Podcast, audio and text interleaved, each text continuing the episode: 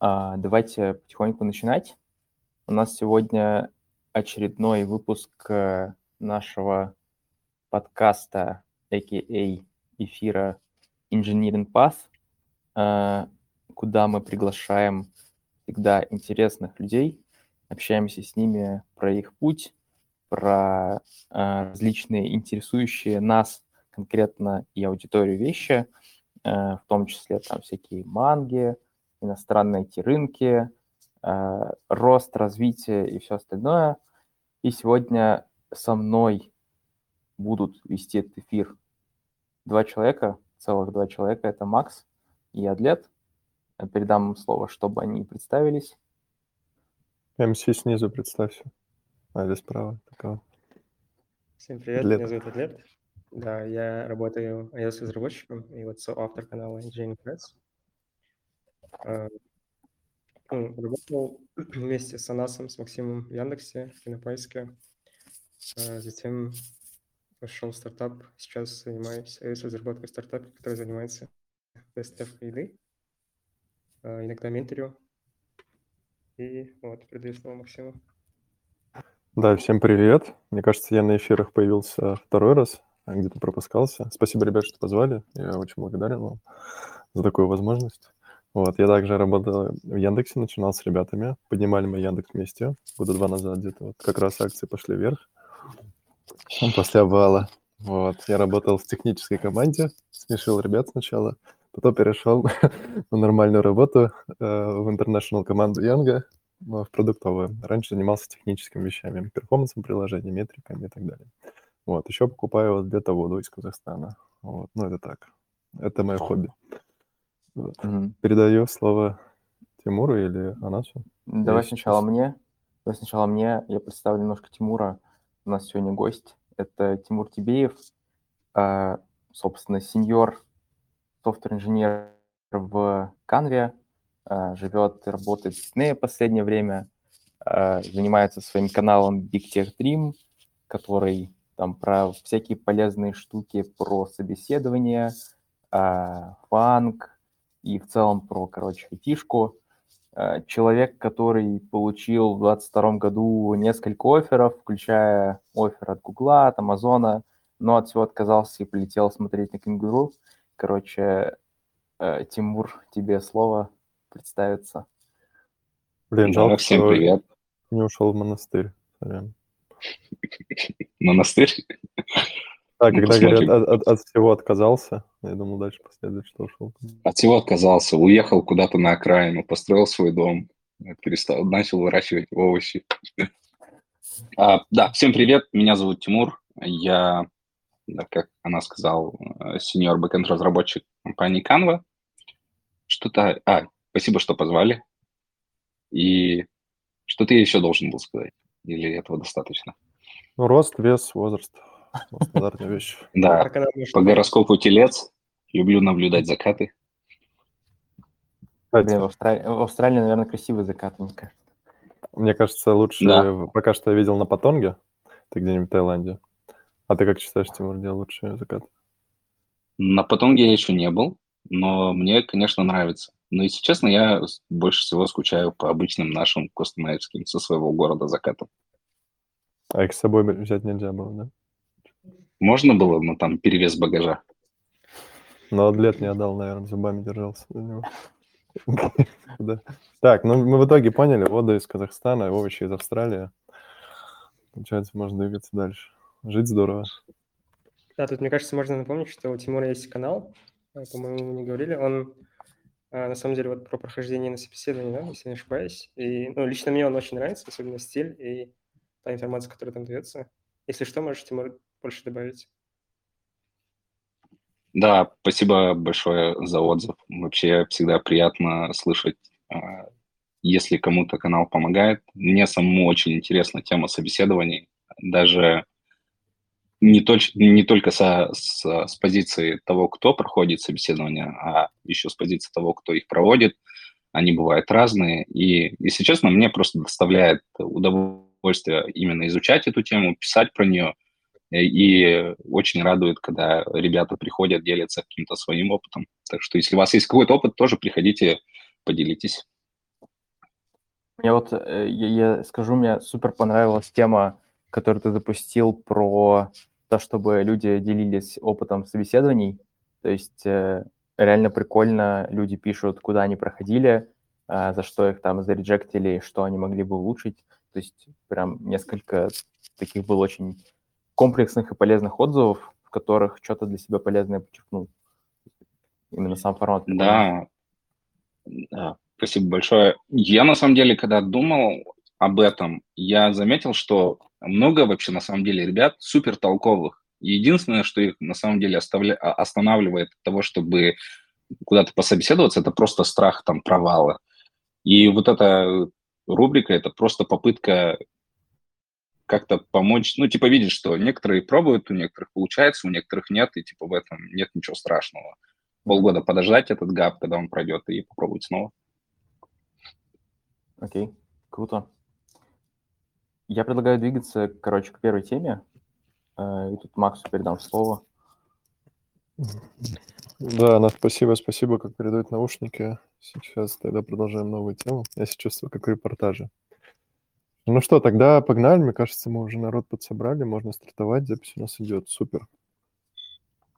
Давайте тогда перед темой айтишки вообще хочется какие-то жизненные, бытовые вопросы разобрать. Тимур, я сейчас буду тебя закидывать вопросами переездов, как ты вообще оказался в Австралии, попал ли ты туда легально и так далее. Ну, что ты можешь не рассказывать для правительственных органов, но поболтаем. Вообще, на самом деле, вот главное, что интересно, потому что Австралия – это континент такой перевернутый, там много всего интересного и необычного.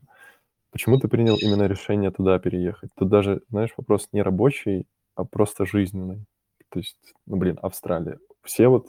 Я вот горю каким-то желанием от Европы, ну, Америка, допустим. Многие ребята тоже очень горят, и это первое, что встает в голову. Не знаю, возможно, в Казахстане другие, ну, ну тут тоже перевернуто чуть мышление. В итоге, возможно, а, другие есть мысли. Почему именно Австралия? Очень интересно. Почему ты туда выбрал? Именно сейчас вот как человечески такое решение. Хорошо. А, у Австралии, ну, по сравнению с разными типа, локациями, есть несколько интересных преимуществ. Первое преимущество – это природа, пляжи, да, погода. То есть за полчаса буквально ты можешь просто встать утром за минут 30-40, добраться до пляжа. Пляжи вообще супер классные, везде море, а, кругом одни парки, лесостепи какие-то. Ты... Здесь, короче, природа супер, мне она нравится. В Европе, наверное, местами так же, но там холоднее, там есть зимы. Здесь зимы толком нету. Второе, то, что это может быть э, такое же в Европе, мне здесь нравятся люди. А, когда я, например, э, думал, у меня был офер в Цюрих и в, в Канву, я еще смотрел на то, какие люди на самом деле живут там и там. И у меня сложилось впечатление по отзывам, что в Австралии намного люди более такие открытые, дружелюбные, более приветливые, не такие не такие закрытые, как может быть, как ну, там, в нашей части или в европейской части. Что еще? А, и, конечно же, выбор был связан еще и с самой компанией.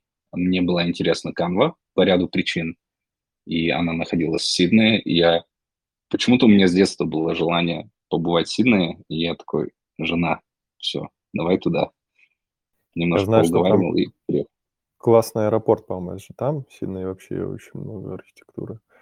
Хотя я могу путать. Но где-то возможно, аэропорт? аэропорт. Сингапура, мне кажется. А, путаешь. возможно, да. Да-да-да.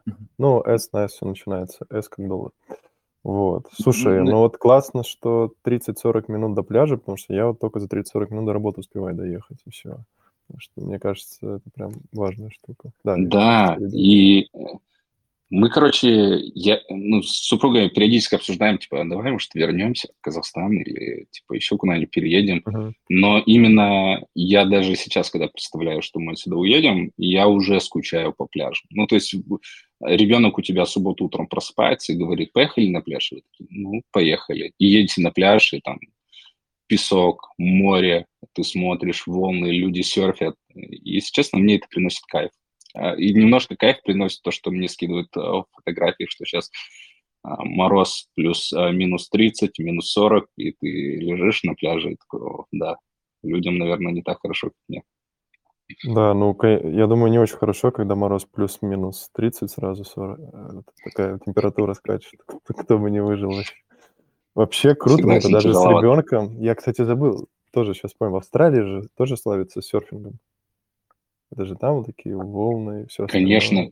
Я, если честно, даже не знаю, в каком спорте. Э, точнее, у них есть там крикет, у них есть вот это регби, но как будто вот именно серфинг – это одна из самых центральных э, таких э, областей, где люди прям чуть ли не... Короче, у них здесь есть такая тема, что они с детства серфят. Есть даже маленькие доски для детей. То есть дети здесь с раннего возраста идут на плавание, учатся плавать, им покупают маленькие доски, они просто пробуют на маленьких волнах серфить, и постепенно, вплоть, не знаю, до зрелого возраста, а, они все серфят.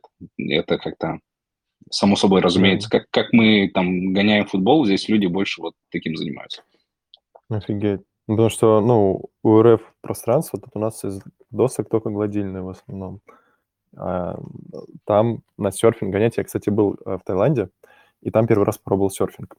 И история была в том, что меня спрашивают, можете какой-нибудь э, провести инструктаж? А я настолько был уверен, он говорит, да не, не, не, нормально. Он говорит, ну по голове ударит, будет очень больно, как бы не, не выживешь. Я говорю, да нормально, еще поедем. Я поехал кататься на серфе, а я был без костюма еще. А потом понял, что он очень важен, когда у меня было содрано все на теле. Там же шероховатая поверхность, когда ты разгоняешься. Нужно, чтобы у тебя был гидрокостюм. Я разодрал себе всю кожу переднюю. Также я еще сгорел на солнце. И даже при том, что было мне адски больно потом, я все равно кайфанул. Пару раз падал. Но когда ты встаешь и ловишь эту волну и едешь на ней, блин, я прям себя чувствовал очень круто. Знаете, есть вот э, какой-то фильм «Марли и я», по-моему, там про собаку, которая серфила, и она вот прям поймала волну. И я когда этот фильм смотрел, я прям за нее болел. И мне кажется, а в Австралии всем вообще должны на законодательном уровне это показывать фильм, потому что там собака, когда встает, ты понимаешь, что можно все вообще. И твоего ребенка поставить вообще, вот этот, который еще не уходит, и самому встать. В общем, мотивационный фильм. Вот, очень круто. Кстати, вот на самом деле у нас сейчас от редакции поступает вопрос, очень важный. Я так понимаю, задает его этот э, заядлый какой-то иммигрант. А, ты, нет, не обессудь. Вопрос про визу и паспорт. Вот был ли у тебя вот этот вопрос Просто говорят, что в Австралии достаточно несложно получить паспорт в долгосрочной перспективе, вот, и ВНЖ. И было ли одно из решений переезда в Австралию, что там не так уж сложно получить э, документы для постоянного пребывания? Рассматривал ты вообще? Слушай, а, перед тем, как переехать, я не рассматривал этот вопрос, потому что типа, у меня как-то получается так, что жизнь меняется слишком часто, и как это Короче, все время зарекаешься и думаешь, а потом раз, а, начинается что-то и приходится менять все план. Мне просто нравилась Австралия. Когда я сюда приехал, да, я увидел, что на самом деле очень много людей сюда переезжают именно семьями. То есть мои коллеги, ребята те же из Яндекса, из других городов России, Казахстана, там, они приезжают сюда вот на долгосрочную перспективу. И получить здесь относительно несложно чтобы получить э, австралийский паспорт. Здесь есть несколько типов виз, да, то есть, во-первых, нужно получить постоянную визу, это если айтишник, это компания может спонсировать, или если там три года поработал в какой-то компании, компания тебя может номинировать, и, в общем, можно получить постоянную, постоянный тип визы. Потом, чтобы получить паспорт, нужно прожить в Австралии как минимум 4 года, и два из них иметь вот статус постоян, с постоянной визой. И, и все, в принципе. Ну, там сдать какие-то экзамены, конституцию выучить, э, и какие-то еще такие бюрократические штуки, но вот, в принципе, за 4 года реально получить а, паспорт. Ты сказал Конституцию выучить? Там вы сдаете Конституцию? Ну, там же есть какие-то, типа, когда ты получаешь паспорт, ты должен какие-то знать, как устроен парламент, правительство, mm-hmm. какую-то историю. Ну, то есть там есть какой-то экзамен, потом даешь клятву или присягу. Ну, в общем, там есть какой-то вот этот процесс, когда получаешь. Но самое сложное – это просто вот получить постоянную визу и выжить 4 года. Мне кажется, самое сложное – это убегать от кенгуру, а остальное, в принципе, приложится на самом деле. Вот. Это ну, такой... кенгуру ты хотя бы видишь. А есть еще то, что ты не видишь. Типа, знаешь, какой-нибудь маленький паук, ты спишь, а он э, над тобой, под тобой. Или в темноте ходишь, думаешь, это на улице ветер листочки сдувает, а это огромные тараканы передвигаются. А это, кстати... Опасность, которую ты не видишь, это, да, самая такая. Это мой следующий вопрос, потому что у меня Австралия ассоциируется вот с всякой живностью.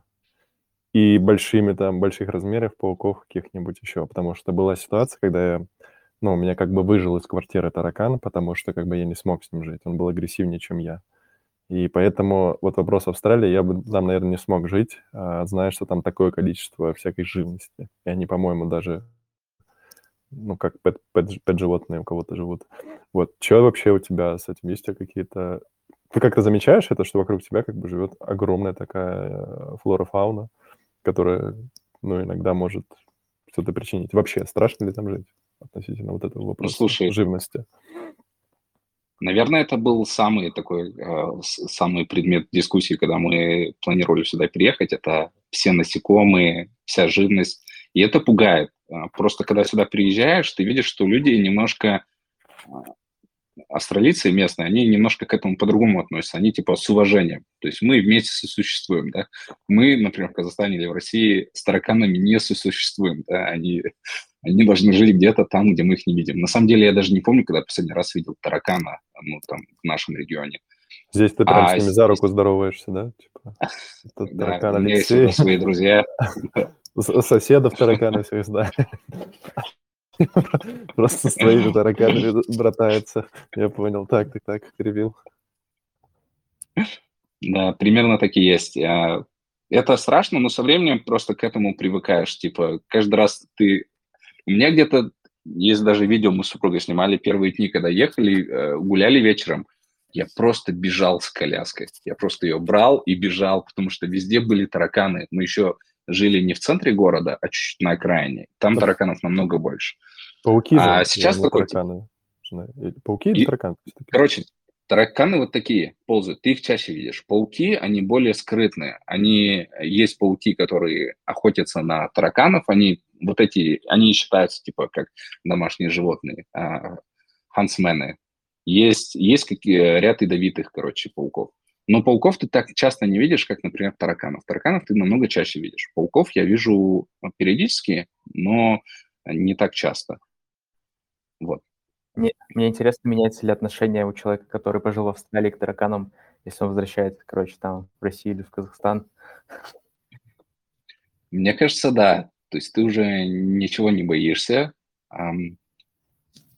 Ладно, это еще для меня. Мне кажется, вот типа дети, ну, там, супруга э, и, в общем, те, кто обычно все боятся насекомых, они, короче, прорабатывают свой страх, приехать в Австралию, чтобы проработать свой страх э, насчет насекомых, вернуться и уже не бояться и засыпать спокойно.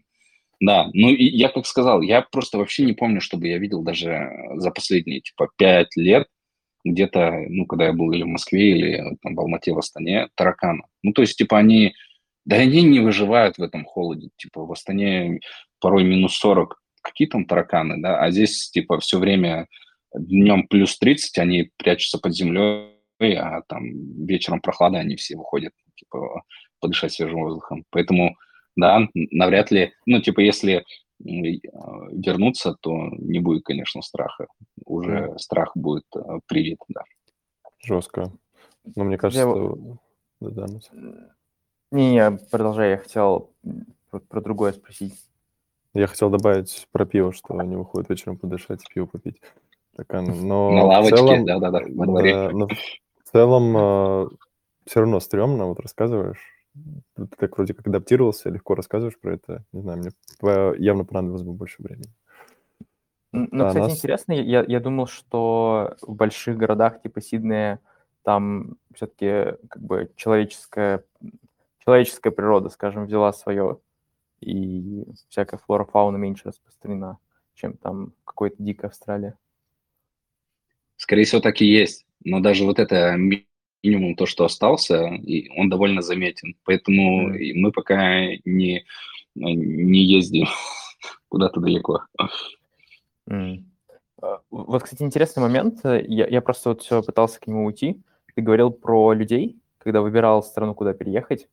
А, связываешь ли ты как бы, переезд в Австралию, вообще то, что ты связываешь Австралию с более приветливыми людьми, просто с тем фактом, что Австралия там какая-то страна иммигрантов сама по себе. То есть в отличие от Швейцарии, хотя в Швейцарии, кстати, интересно, вот у нас предыдущий гость, который был, он нам рассказывал, что в Тюрихе, кажется, каждый десятый житель – это работник Гугла. Забавно. Да, вполне вероятно. Но связываю ли я то, что дружелюбие здесь связано с большим количеством приезжих? Возможно, э, отчасти. Но, типа, Австралия находится как-то отделенно от всех, да, здесь э, нелегко как-то пересечь, э, просто перелезть забор или приехать, mm-hmm. или как-то добраться, да, нужно постараться. То есть я думаю, что есть какой-то барьер а, для тех, кто хочет сюда попасть, mm-hmm. и этот барьер, он все-таки, ну, отделяет вот просто ребят, которые хотят, знаешь, там, приехать и, и просто как-то начать жить, или же те, кто прям готовится, откладывает деньги, целенаправленно приезжает. Но дружелюбие я навряд ли свяжу с а, с большим количеством э, экспатов. Мне все-таки кажется, что это вот э, какое-то европейское э, дружелюбие. Или, может, это чисто австралийская штука. Эм, да. Здесь я точно не смогу сказать, откуда это у них произошло, почему они все такие добрые. Они были добрыми или стали добрыми? Вот. Мне кажется, это тянется от моря. Например, в том же Таиланде люди капец какие, там у них же есть даже философия Сабайса, ну, как-то так называется, и так далее. Ну, то есть они всегда приветливы, всегда любвеобильны, всегда счастливы. И вот кажется от того, что погода хорошая такая, солнца много, море много, серфинг у тебя там. Не, Макс, в Таиланде с тобой как бы дружелюбный, потому что ты турист с бабками. Это не от моря. Не всегда. Я бы сказал так про Турцию, а в Таиланде все-таки люди более открыты. У них же не такая большая гонка за деньгами, потому что они готовы даже ну, за меньше деньги что-то делать. Поэтому здесь я бы Турцию поставил в формате, что мы с тобой дружим, пока есть деньги. Вот, друг. А вообще, вот именно в Таиланде я заметил, что люди прям дружелюбные, готовы помочь. Ну, здесь есть... Э, ну, с чем бы я мог бы связать это? С тем, что вот, например, да, здесь есть пляжи, есть такая хорошая типа погода, природа, и люди здесь вот каждые выходные куда-то выбираются. Каждые выходные. Они ездят семьями на кемпинге, ночуют на природе, едут на хайкинг, едут куда-то в горы, а, там исследуют что-то, едут на пляже.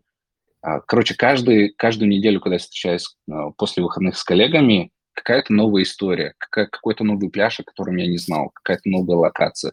И mm-hmm. мне кажется, вот это, типа, подход вот этого work, life, life, life balance, да, когда отдыхают очень хорошо, может, он это, это тоже как-то контрибьютит. Mm-hmm. Есть что принимать. Знаешь, кстати, про work-life balance будет еще вопрос дальше. Это прям тема, которая многих беспокоит. И тут так получается, что очень много куда можно съездить. Классное настроение, все, все такие дружелюбные. А, но вот я долго, ну как долго, там около года жил в Сербии. И один, после Москвы, после даже Петербурга, когда ты переезжаешь, а, чувствуешь недостаток диджитализации какой-то, типа сервисов привычных, доставок, там, Amazon, маркетплейсов, э, которые быстро тебе что-то доставляют, быстро твою услугу могут э, выполнить. И часто это не так дорого. Допустим, в Сербии там такси дорогое достаточно, потому что они ездят по счетчикам, у них ограниченное количество лицензий, из-за этого там нельзя просто так косты, косты просто понизить. Вот. У меня тут э, больше вопрос, что вообще в Австралии-то с точки зрения сервисов? Я вот не знаю, насколько у вас в Казахстане это продвинуто. Вообще, когда я был в Казахстане, даже понравилось, что все тоже есть. Доставки, а, очень все быстро привозят, что хочешь, можно там любую потребность удовлетворить. Вот. Что с этим в Австралии? Вот касаемо там доставок, покупок в США, там Amazon какой-нибудь, в РФ удобно, финтех, типа все, что хочешь, можно через телефон сделать. Испытываешь ты какие-то проблемы вот в Австралии? Или наоборот, есть что-то крутое? Да. Ну, честно, когда то есть после Москвы я полгода еще жил в Алмате, и я не ощущал супер такого снижения э, в сервисах, ну, между Алматой и Астаной, да, типа все сервисы основные есть, доставка еды, такси, курьерская доставка, банкинг онлайн там и все такое, все привязано, всех курьеров ты видишь на карте. Когда в Австралию приезжаешь, здесь чувствуешь, как э, это, вот, вот эта сторона, она сильно проседает. То есть таких сервисов, как, как у нас, нету. Типа ты заказываешь что-то на Amazon, тебе говорят, ну, прибудет там в течение 5-6 дней. Оно приходит, и как оно приходит? Ты даже не знаешь, пришло оно или нет. Тебе просто курьер там а, пытается оставить в твоем почтовом ящике. Если тебя нет, просто там, относят в почтовое отделение. То есть ну, вообще неудобно. Ну, то есть это не как у нас, да, когда ты заказываешь там какой-то товар, ты видишь, как он идет по карте, ты можешь там попросить как-то, а, не знаю, как-то как выстроить так, чтобы ты был дома, когда будет товар или каким-то еще способом. Здесь такое вот не хватает. Здесь немножко проседает. Мне не хватает, да, вот типа Озона, Wildberries, хоть есть Amazon, но по тому, по скорости, по тому, как они доставляют, мне кажется, они, это все-таки уступает а, тому, что есть там в России и Казахстане. То же самое такси. Яндекс супер удобный. Мне он всегда нравится. Я по нему очень сильно скучаю а, по Яндекс Такси. Здесь такси, во-первых, дорогое. Во-вторых, у них есть какая-то заморочка с детскими креслами. То есть они вообще на детей толком не рассчитаны. А, плюс еще какие-то моменты есть. Я на самом деле не до конца понимаю, почему такси дорогое. Скорее всего, это связано с каким-то минимальным уровнем жизни. Вообще, мне кажется, это больше типа особенность э, там, постсоветского региона, то, что там э, немножко дешевле рабочая сила, и они как-то на этом э, экономят и курьерскую, и такси, а здесь как-то стараются так, чтобы и все хорошо зарабатывали, и такси здесь супер дорогое, и оно невыгодно. Ну, то есть там, там в Москве ты за 200 рублей можешь там спокойно доехать от, ну, от точки А до точки Б. Ну ладно, не за 200, но там за сколько-то рублей. В Казахстане тоже там очень дешевое. В Казахстане еще дешевле. Здесь это, то есть там маленькая поездка, она стоит там 50-60 долларов.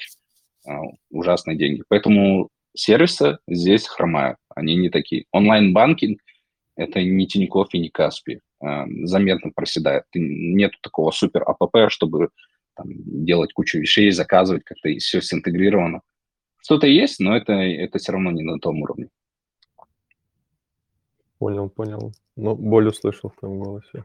Ну, мне кажется, это многие, да. кто выезжает э, из РФ-пространства, СНГ, прям чувствуют это, потому что у нас сервисы быстро полетели за счет того, что косты можно срезать на исполнительных, по сути, что может не всегда казаться приятным, но, по сути, это очень сильно влияет на качество сервисов, их скорость и вообще цены. И вот я на самом деле всегда благодарен людям, которые эту работу выполняют, потому что многие могут мне ругаться, что так долго, что так задержались, но факт надо всегда помнить, что как бы работа достаточно большая проделывается, чтобы нам было удобно.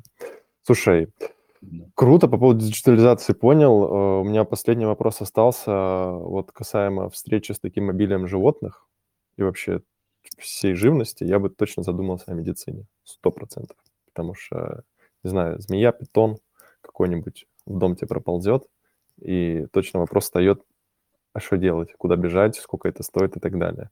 Я знаю, что в Америке лютые цены на, на всякие страховки, ДМС и медицину. И, допустим, там очень дорого себе там страховку держать, и без нее ты, по сути, никто. В Европе не знаю, но тоже, по-моему, есть сложности. В РФ как будто с этим полегче. И это очень важный, а, как бы, point, потому что вы тоже с ребенком, его очень часто куда-то нужно тоже водить, пока он растет. Как там вообще устроились с медициной? А, тут скорее интересует, не знаю, цены какие-то и тоже сравнения, если вы сталкивались с, с РНГ и РФ. Это больше для тех, кто захочет переехать, и для кого это важный point. Да, а, медицина здесь дорогая по сравнению э, с другими, наверное, странами. Ну ладно, я буду сравнивать э, только, наверное, с Россией и с Казахстаном. Здесь медицина дорогая. Для сравнения, визит просто, ну там, прийти к, к терапевту и просто сказать, у меня что-то горлышко болит, оно стоит, один визит стоит где-то 60-70, вплоть до 100 долларов, ну ладно, может не 100, 80 австралийских долларов, это 1 доллар 300 тенге, Э, я не знаю, сколько в рублях это, может посчитать. Ну, короче, это чуть меньше, чем американский доллар. Вот. Медицина дорогая. Например, у нас был случай, когда э, мой ребенок упал с кровати, и у него его немножко тошнило. Мы вызвали экстренную скорую, и нам выставили счет 500 долларов. Ну, типа, просто вот ночью вызвать скорую стоило 500 долларов. И зубы лечить вообще невыгодно. Там какие-то суммы уходят на тысячи долларов. Здесь практикую даже такой, типа, слетать в Японию, вылечить зубы и, типа, вернуться. Потом, что еще? Есть, да. Э, ну, как, как, как с этим э, живут местные жители? У них есть для тех, у кого есть постоянная виза, и для тех, у кого гражданство, есть такое понятие, как Medicare, да, бесплатная медицина. Она, конечно, не покрывает все аспекты, там все равно какие-то хирургические операции, какие-то а, э, там, зубные активности на зубах, а, а, они стоят экстра, но основное, основные, короче, необходимые процедуры они покрывают. Но какая с ними проблема? То, что там какие-то вообще непонятные очереди. Типа ты записываешься к окулисту, и ты к нему придешь там через месяц или через два месяца. Вот типа такого.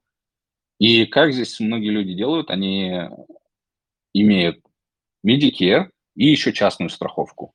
Частная mm-hmm. страховка выходит где-то, мы платим, э, если не ошибаюсь, раз в квартал по 300-400 долларов. То есть, типа, в год выходит тысяча. А, нет, нет, нет, у нас на, типа, на всю семью. А, 400, всю семью? На, да, да. Ну, mm-hmm. где, где-то полторы тысячи, наверное, в, в год. Что-то примерно так. Ну, это да. же ты, э, по сути, это аналог ДМС у нас, да? Да. Э, основная фишка, ладно, не основная, одна из фишек типа Австралии, что здесь работодатель так, таковой не выдает ДМС. То есть здесь такого нет mm. супер понятия, что вот ты типа, эй, приходи, у нас вот такой офер, вот еще страховка. Нет. А, вот медицина, она не входит в пакет а, вот этого предложения о работе обычно. То есть это что-то дополнительное. Некоторые компании как-то просто компенсируют, да, ну, то есть, типа, выдают дополнительные деньги, бонусы, еще что-то, чтобы как-то вот э, закрыть этот э, гап, но все равно, типа, медицина является э, как ответственностью сотрудника, можно сказать. Вот. Mm. И насчет медицины. Мы здесь с ребятами периодически разговариваем, и у меня сложилось такое впечатление, что люди здесь сами по себе склонны меньше болеть. Знаешь, потому что здесь все очень дорого и болеть невыгодно. И они такие, я, не буду болеть, и все, и они не болеют. А, и да, здесь просто все люди такие, типа, здесь пляжи, нужно вести здоровый образ жизни. Ты каждый день выходишь, жара 38 градусов, ты как минимум одного человека, который э, делает пробежку, увидишь.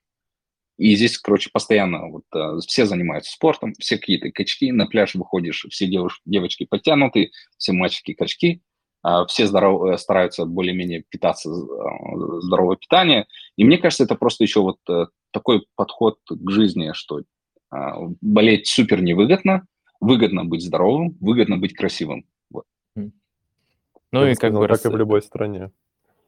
Да. Ну просто, ну типа, там, а, ну, в Казахстане, да, зимой холодно, ну, ты э, не так сильно заботишься о том, как ты выглядишь, да, а здесь все время солнечно, все время жарко, ты все время в футболке, и просто ты видишь, как люди прям а, убиваются этим, ну, то есть они стараются выглядеть хорошо. Я такого количества качков на квадратный метр не видел а, никогда. А есть какие-то меры, именно которые государство предпринимает для того, чтобы как бы спорт развивать? Замечал что-нибудь такое?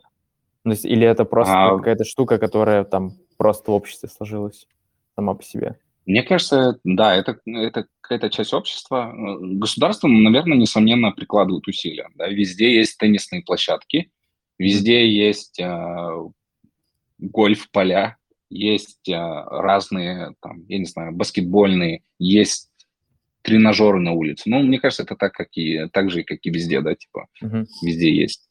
А, прикладывают ли как-то отдельно? Возможно, есть какие-то программы, но я, наверное, просто до, на них еще не дошел. Mm. Типа, что э, Австралия 2030.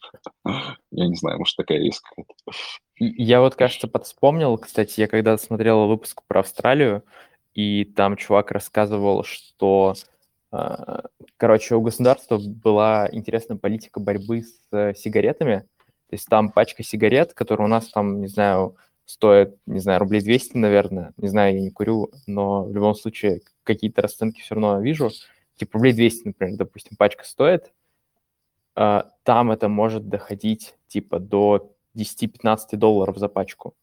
Вот, и как бы тебе становится просто уже невыгодно постоянно курить. Да, я, кстати, слышал про это. Я не застал э, это время, но мне мои коллеги, которые здесь выросли, они, да, говорят, что, типа, цены на э, табак, на, на сигареты были какие-то супер э, бешеные.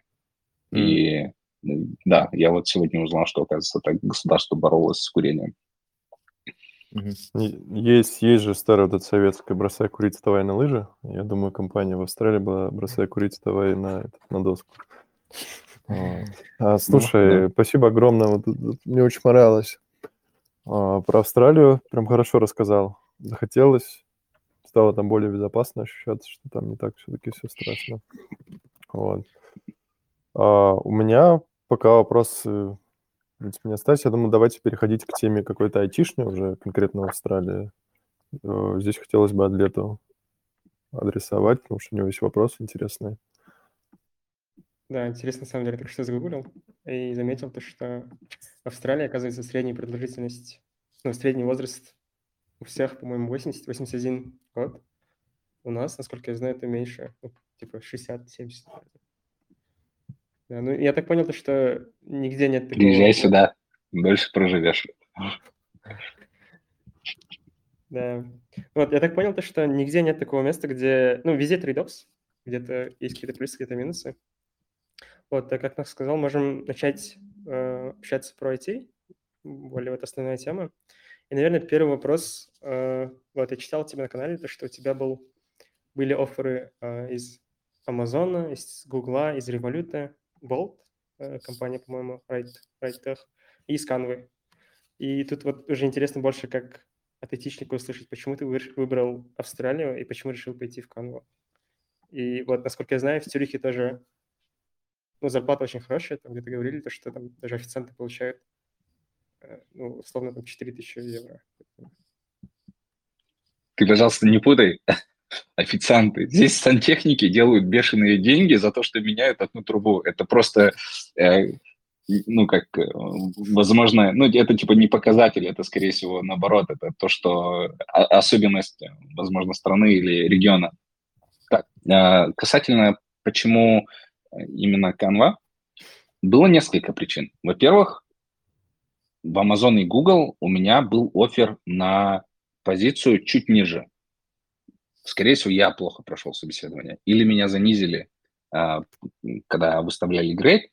И мне, на самом деле, не хотелось тратить э, год. Мне было это очень лень. Э, опять вот это расти. Я знаю вот это чувство, когда ты приходишь в компанию, ты на грейд немножко ниже, чем ты есть, и ты тратишь время, чтобы расти обратно. Это, если честно, очень сильно выматывает, и я ну, уже в голове представлял, что мне придется вот немножко впахивать, доказывать, что, оказывается, я уровнем выше, и мне этого не хотелось. Второй момент. Я также понимаю, что, например, Google, Amazon и другие большие компании, это на самом деле, это тот же самый Яндекс, да, это, ну вот, со стороны кажется, что это одна большая компания – но по факту это много маленьких компаний внутри одной большой со своими разными э, адекватными и неадекватными менеджерами, со своими какими-то практиками, со своими э, какими-то костылями, да, ну, даже внутри одного проекта может быть, э, у одного проекта может быть даже стек технологий другой, да, то есть, типа, возьмет Google, купит ребят, которые там э, пишут, я не знаю, на чем-нибудь, на ассемблере, да, и появится вот то, что Э, команда с ассемблером. То есть вообще разнородная. И, и те команды, с которыми я общался, они, в принципе, не казались мне супер интересными. В свою очередь, Canva, когда я с ними общался, они делают только один продукт. Они растут, они несколько лет прибыльны, у них есть планы выходить на, там, э, через сколько-то лет на IPO. И я видел то, что, типа, это не тот проект, который, скорее всего, закроется, или какой-то супер легаси проект, который никому не нужен. Э, там, ты просто делаешь э, какие-то мини-оптимизации. Это супер, это интересно растущий продукт. я понял, что, по идее, у меня возможность проявить себя в Canva, скорее всего, будет чуть больше, чем в какой-то из команд Гугла. Вот по этой причине. Ну и да, типа, Canva находилась в Австралии. Австралия звучала немножко интереснее, чем чем там Германия и Цюрих, поэтому Канва. А что, например, вот про Revolut и Bolt? Там, по-моему, тоже оферы были. Да, а, я не помню, Revolut, кажется, он нанимает Португалию, Bolt в Эстонию. Да. Uh-huh. Нет, там тоже было интересное собеседование, я там общался, там у меня были сеньорские позиции, насколько я помню, но Просто я туда не захотел. Ну, то есть я, скорее всего, я их проходил больше отчасти для того, чтобы подготовить себя а, для каких-то последующих собеседований. Интересно, но а, да, я просто туда не хотел идти. Понял, да. Я, кстати, вспомнил, что у меня друзья стажировались в Гугле и в Мете, по-моему, были. Ну, обычно там из-за того, что проектов много, людей много, как ты говорил, там и, ну, есть такие проекты, которые ты пишешь, ты уходишь, и после стажировки твой код могут просто удалить. Вот я такое слышал. Вот. А, окей, а вот, собственно, про Canva можешь сказать, в какой то команде сейчас, какие у тебя, какая у тебя ответственность, чем занимаешься? Um, так, в Canva есть направление, которое занимается именно тем, чтобы люди могли скачивать разные файлы я вот часть этого направления. То есть мы делаем так, чтобы люди могли там скачивать разные дизайны, грубо говоря. Um, чем я еще занимаюсь? А, это тонкая тема, тонкая э, такая шаткая позиция, что я не знаю, чем я здесь могу. Если есть какой-то конкретный вопрос, я могу на него ответить, да. Ты, ты мне напомнил, э, вчера видел мем, э, там, короче, Дейлик, вся команда там рассказывает, как дела, там, чем занимаюсь сейчас. И там сеньор 5 плюс лет опыта такой, да, все нормуль, планов нуль. Примерно так и есть. Но э, если э, в общих чертах сказать, то делаю фичи. А у нас команда в основном состоит из а, преимущественно из бэкенд разработчиков, и наш сервис, он является такой немножко, можно сказать, core для остальных. А, вот, в принципе, пишу дизайн-доки, провожу собеседования, хожу на митинги. Вот. Угу. Круто. Вот, если детальнее про вопрос, э, мне лично интересно, какие у тебя планы дальше. То есть идти там, развиваться и быть там став-инженером или больше перейти на менеджерский трек, если не секрет, конечно. Да, этот вопрос, который я сам пытаюсь для себя до конца определить. Пока что я вижу для себя возможность вырасти до уровня стаф-инженера. И я поставил себе цель на ближайший год-два именно вложиться в это. Параллельно, вот здесь есть такая тема, что э, нам часто говорят, что есть дихотомия, да, что ты или индивидуал э, контрибьютор, или ты менеджер. На самом деле, э, по мере того, как ты работаешь в компании, у тебя появляется возможность проявлять те или другие качества, а, вне зависимости от какой-то роли, да, то есть даже бывает, что а, ты, если пишешь код, иногда нужно пофичелидить, да, там, организовать команду и сделать какой-то какой проект. Вот, поэтому больше став инженер, я туда целюсь, но параллельно я считаю, что очень важно и критично развивать навыки а, управления командой. И я в этом направлении тоже стараюсь расти. Когда появится возможность, типа, не знаю, возглавить какую-то команду или появится какое-то какое-то направление, где нужно будет а, потемледить или поуправлять, скорее всего, я соглашусь на это. Круто. Да, я вот читал статью у, по-моему, программатика инженера, то, что обычно, по идее, там количество став инженеров очень маленькое, то есть там, там написал, нарисовал график, и это вот там небольшая только вот верхушка была, и, ну, все примерно понимают, кто такой middle, кто такой senior, наверное. И интересно от тебя услышать, э, наверное, разницу став-инженера от сеньора, за что он отвечает в команде, в компании.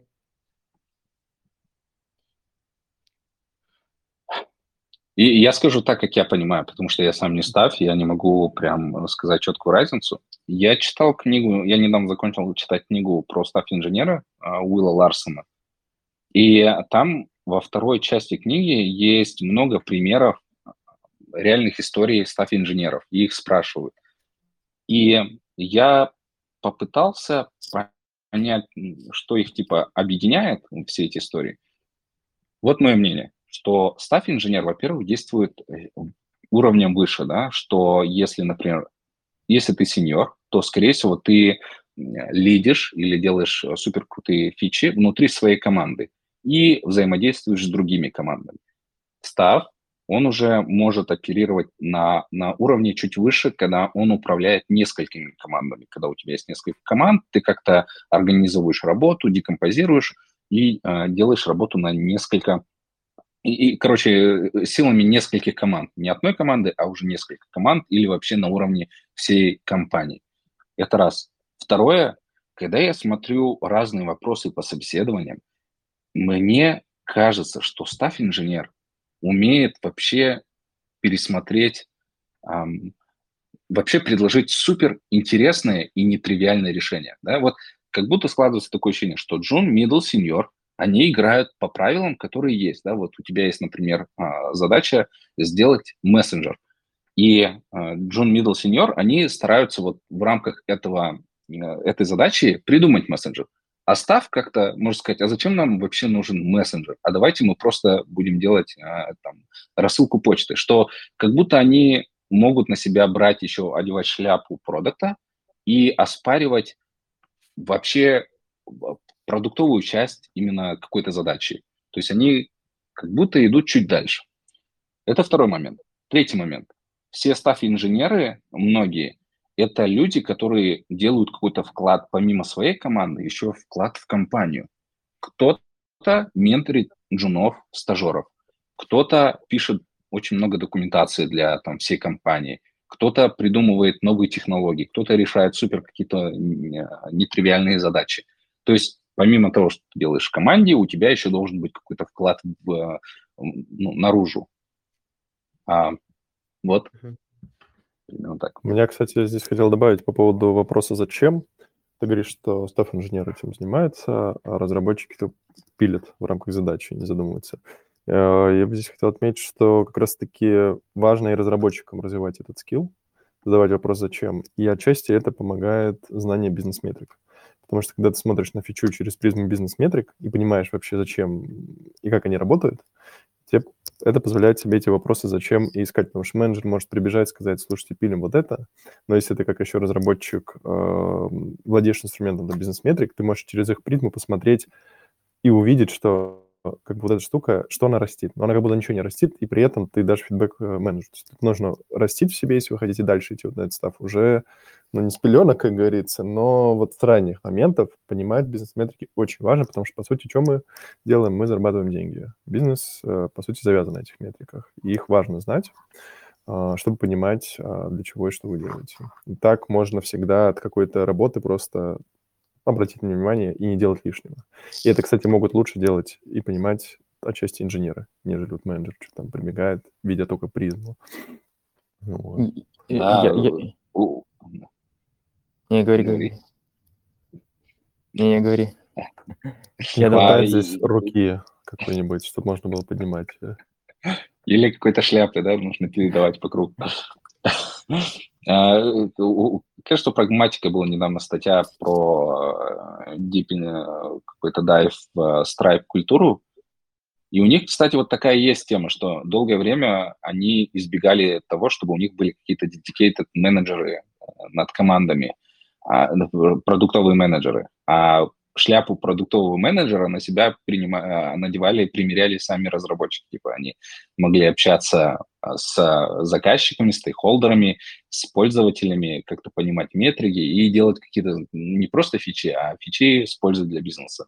Типа это да, супер важный поинт. Это прям очень полезно развивать, да. Кажется, в да. тоже так. То, что там, типа, даже мидлы могут взять там всю фичу на себя и лизить там всю команду. И там, по-моему, без менеджера. где, где? Это стартап Bolt, это А. стартап Эстонии, который занимается тоже такси, да. Прикольно. Нет, Да, но- они, они, они, кажется, Болт в России вроде нету. Они, кажется, поделили с Яндекс Такси рынки. Это Uber, Да, там не запустили их. Это, это Uber, да. В Bolt, по-моему, Казахстан еще заходил, но, кажется, их там убрали. Но это вот стартап в Эстонии, который занимается, ну, я, мини Яндекс, короче, или не мини. Это важно Короче- развивать в культурах, это прям супер полезно. Мне кажется, на митингах а, есть такой принцип встреч или дискуссий, когда есть какие-то шляпы на встрече, там красный, синий, еще что-то. Вот эти цвета шляп, они подразумевают, что кто-то надевает какие-то роли. Это когда какой-нибудь брейншторм проводим. Типа сейчас мы через призму клиентов рассказываем, сейчас мы рассказываем через призму там заказчика и так далее, или там через призму разработчиков. И прикол в том, что эти шляпы надевают все, кто присутствует на митинге, даже менеджеры, даже тестировщики. И вот как раз это хорошая история, как развивать, то есть если кому-то там этот инструмент полезен будет. Сейчас мы, ребят, смотрим, как, не знаю, как менеджеры и разработчики такие сидят думают, бизнес-метрики, как это сделать, там нужно, не нужно. Это полезно. Вот как, как вариант, как взращивать такую штуку в командах. Я бы, короче, еще вот сказал, я, я просто по своему опыту видел, что, ну вот, наверное, это относится к руководителю моего руководителя, который, э, по сути, руководит всей мобильной разработкой, то есть там и э, iOS-команды, Android-команды, и Flutter-команда у нас есть, которая приложение для курьеров делает.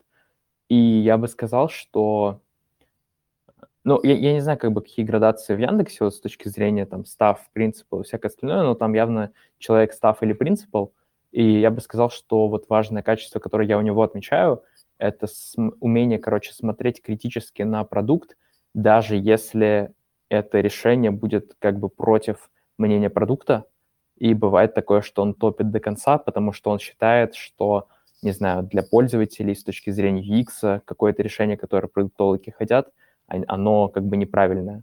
Вот. И умение, короче, вот такие вот тонкие моменты видеть, которые многие э, там не суперопытные менеджеры могут не замечать, э, это то- тоже, мне кажется, вот такая важная вещь в копилке став или принципа инженера. А еще, кстати, cool story, общался с ментором, он э, тоже бывший индексоид, а сейчас он работает в Монзо в Лондоне, и он говорил о том, что вообще сейчас в, короче, в европейской индустрии, как минимум IT-индустрии, большой кризис у продукт-менеджеров, потому что их все меньше нужно, и постепенно вот эта вот вся ответственность продукт-менеджеров, она начинает перетекать как бы на людей других специальностей, в том числе разработчиков. И помню, я смотрел один подкаст Infactorial с, с чуваком, Ерлан, по-моему, его зовут, он в Apple работает, он как раз рассказывал, что, насколько я помню, что в Apple нет продукт-менеджеров, там каждый разработчик — это продукт-менеджер. И, ну, в общем, такой тренд, он как, как будто бы много где постепенно наблюдается на то, что именно вот эта специальность продукт-менеджера, она постепенно начинает перетекать на какие-то другие, на, на других людей, в общем. Да, Я да. читал статью, да, то, что в медиа, по-моему, есть какой-то уровень, по-моему, или 8, или 9, и их там во всем мире только 50. И вот те команды, где они есть, это прям существенно, ну, то есть заметно, очень заметно, и там вся команда быстрее развивается, и там все разработчики, менеджера. Mm. Вот, да, Яндекс, про Яндекс хотел еще узнать, она вспомянул. Uh, вот, насколько я знаю, Тимур, ты работал еще в Яндексе, по-моему, был тимлидом, если не ошибаюсь. Можешь, пожалуйста, рассказать, вот, про, вот мне лично интересна позиция тимлида, есть ты уже был там на полу такой менеджерской позиции, наверное. Да, а, я всего проработал в Яндексе около двух лет, и где-то около полгода последний перед тем, как уходить, я лидил команду. Вообще это очень интересный опыт. А, Вначале супер непонятно и страшно по одной простой причине, что тебе приходят какие-то, постоянно кто-то приходит и просят какие-то определенности, да, то есть, типа, приходят с какой-то задачей и спрашивают, сколько это займет времени, а как это сделать, или ну, вот, что мы возьмем, что не сможем, сколько нам человек нужно, что можно запланировать на там спринт, цикл, там полугодие. И для меня лично это было, наверное, самая, самая такая большая боль, да, когда тебе приходится вот просто как-то справляться с этой неопределенностью. С другой стороны, очень интересно а, пробовать и выстраивать какие-то мини-процессы, да, там организовывать какие-то встречи, а, изучать, как помогать, как проводить one-to-one, э, видеть, э, примерять на себя тоже эту шляпу, да, когда ты приходишь на one-to-one, у тебя одни ожидания. Но когда ты сам проводишь их, ты видишь, что а, на самом деле на самом деле ты, у тебя возникает вопрос, а неужели я от себя точно так же веду типа на one-to-one или а, как нужно правильно их проводить, э, и что вообще нужно спрашивать у своего тимлида, а что я как тимлид должен спрашивать. В общем, примерно так, а, да. А ты писал код? Да, да, да. И э, поэтому эта позиция была больше не тимлид, а техлид, да. Mm. Mm-hmm. Да, и, наверное, последний вопрос про Яндекс. Если не секрет, можешь поделиться, почему ты вот перешел в Canva? Ну, и, ну или почему ушел? Случились некоторые события. Я не знаю, вы в курсе или нет, но они очень такие были существенные. Я потерял много акций, а еще, а, а еще я просто эмоционально не очень себя хорошо чувствовал. Ну, в плане того, что когда ты работаешь в Яндексе, у тебя куча коллег из там России, Беларуси, а, даже если из Украины, и когда ты читаешь какие-то новости или какие-то громкие новости выходят или выходили, а, ты прям видишь, как ребята, как ребята эмоционально немножко проседают на день, да, типа что-то случилось большое, и ты видишь, как все, ну, типа, немножко грустные на встрече, а, никто сильно не шутит. А я подумал, что, в принципе, на, это, на меня это начинает потихоньку влиять. Я, в принципе, не очень хочу... Я чувствую, что рано или поздно я просто а, такими темпами начну выгорать, когда чувствую, что постоянно что происходит, какие-то вот такие громкие события, и мне не хотелось с этим рядом находиться. И поэтому я решил, что лучше я найду себе место там, где буду чувствовать себя комфортно. Mm. Мне вот интересно, я, возможно, задеваю немножко другую тему. Э, ну, во-первых, ладно, у меня есть два вопроса. Первый, э, есть ли у тебя какие-нибудь рекомендации по книгам по именно тим, тимлидству, как бы? То есть вот ты стал тимлидом, я так понимаю, ты не сразу пришел тимлидом, или ты сразу пришел тимлидом? Нет, я работал где-то э, год с чем-то как индивидуал контрибьютор. Mm-hmm. Потом у нас э, началась по, в нашем проекте немножко ре, реорганизация, появились э, там новые направления. Mm-hmm. И я до этого говорил, что своему лиду, что если появится, я бы попробовал. Mm-hmm. И когда появилась возможность, он мне предложил. У меня была команда там из трех бэкэнд-разработчиков еще один стажер, mm-hmm. и мы были частью одной там продуктовой команды. Mm-hmm. А, да. Какие книги? А, е... Блин, я забываю все время автора, но эта книга очень простая и понятная. Я ее несколько раз уже кому-то советовал. Называется «Мама, я тимлит». Она так и называется. И на самом деле настолько все просто и понятно. Типа, как провести он план, какие встречи нужно, что нужно спрашивать, как понять, что там с, с, что-то не то происходит а, с, с кем-то из команды, что делать, если команда не уважает. Там. И довольно-таки жизненные, простые, простым языком все это написано и понятно, а, и мне mm-hmm. эта книга зашла. А mm-hmm. периодически я слышу еще какие-то рекомендации, но я читал пару книг по тимлидству и про управлению командой. Если честно, остальные как будто вода. Поэтому mm. больше всего мне эта книга зашла. Угу. Окей, круто. Да, и тут, наверное, у меня последний вопрос. А, ну, именно вот про компании, потому что, насколько я знаю, я проверял твой LinkedIn, у тебя есть опыт работы и там в Казахстане, и в России, и в Канве, да? Вот. А, я заметил ли ты какие-нибудь организационные или корпоративные различия в иностранных компаниях? Да, надо понимать, что Canva, э, она не считается бигтеком, да, что это просто какой-то, ну, это бизнес, который уже зарабатывает, успешный, растет, но а, даже до каких-то других компаний, которые там входят в Манк, еще далековато. И не только по количеству сотрудников, но еще по внутренним каким-то инструментам. Мне Canva а, кажется, больше напоминает стартап, нежели какой-то сложившийся enterprise, да, какую-то корпорацию. Здесь много что меняется, здесь постоянно там чего-то не хватает, каких-то инструментов, каждый раз что-то ну, меняется фокус. Ну, то есть такой довольно растущий проект. И а, в этом плане он сильно от, отличается от Яндекса. Да? Ты, например, в Яндекс заходишь, там а, и, и Аркадий есть, и есть Ячан, есть э, а, ну, там, свои ИТ, э, свои базы данных, свои инструменты, все менеджер, да, то есть ты и свое облако есть.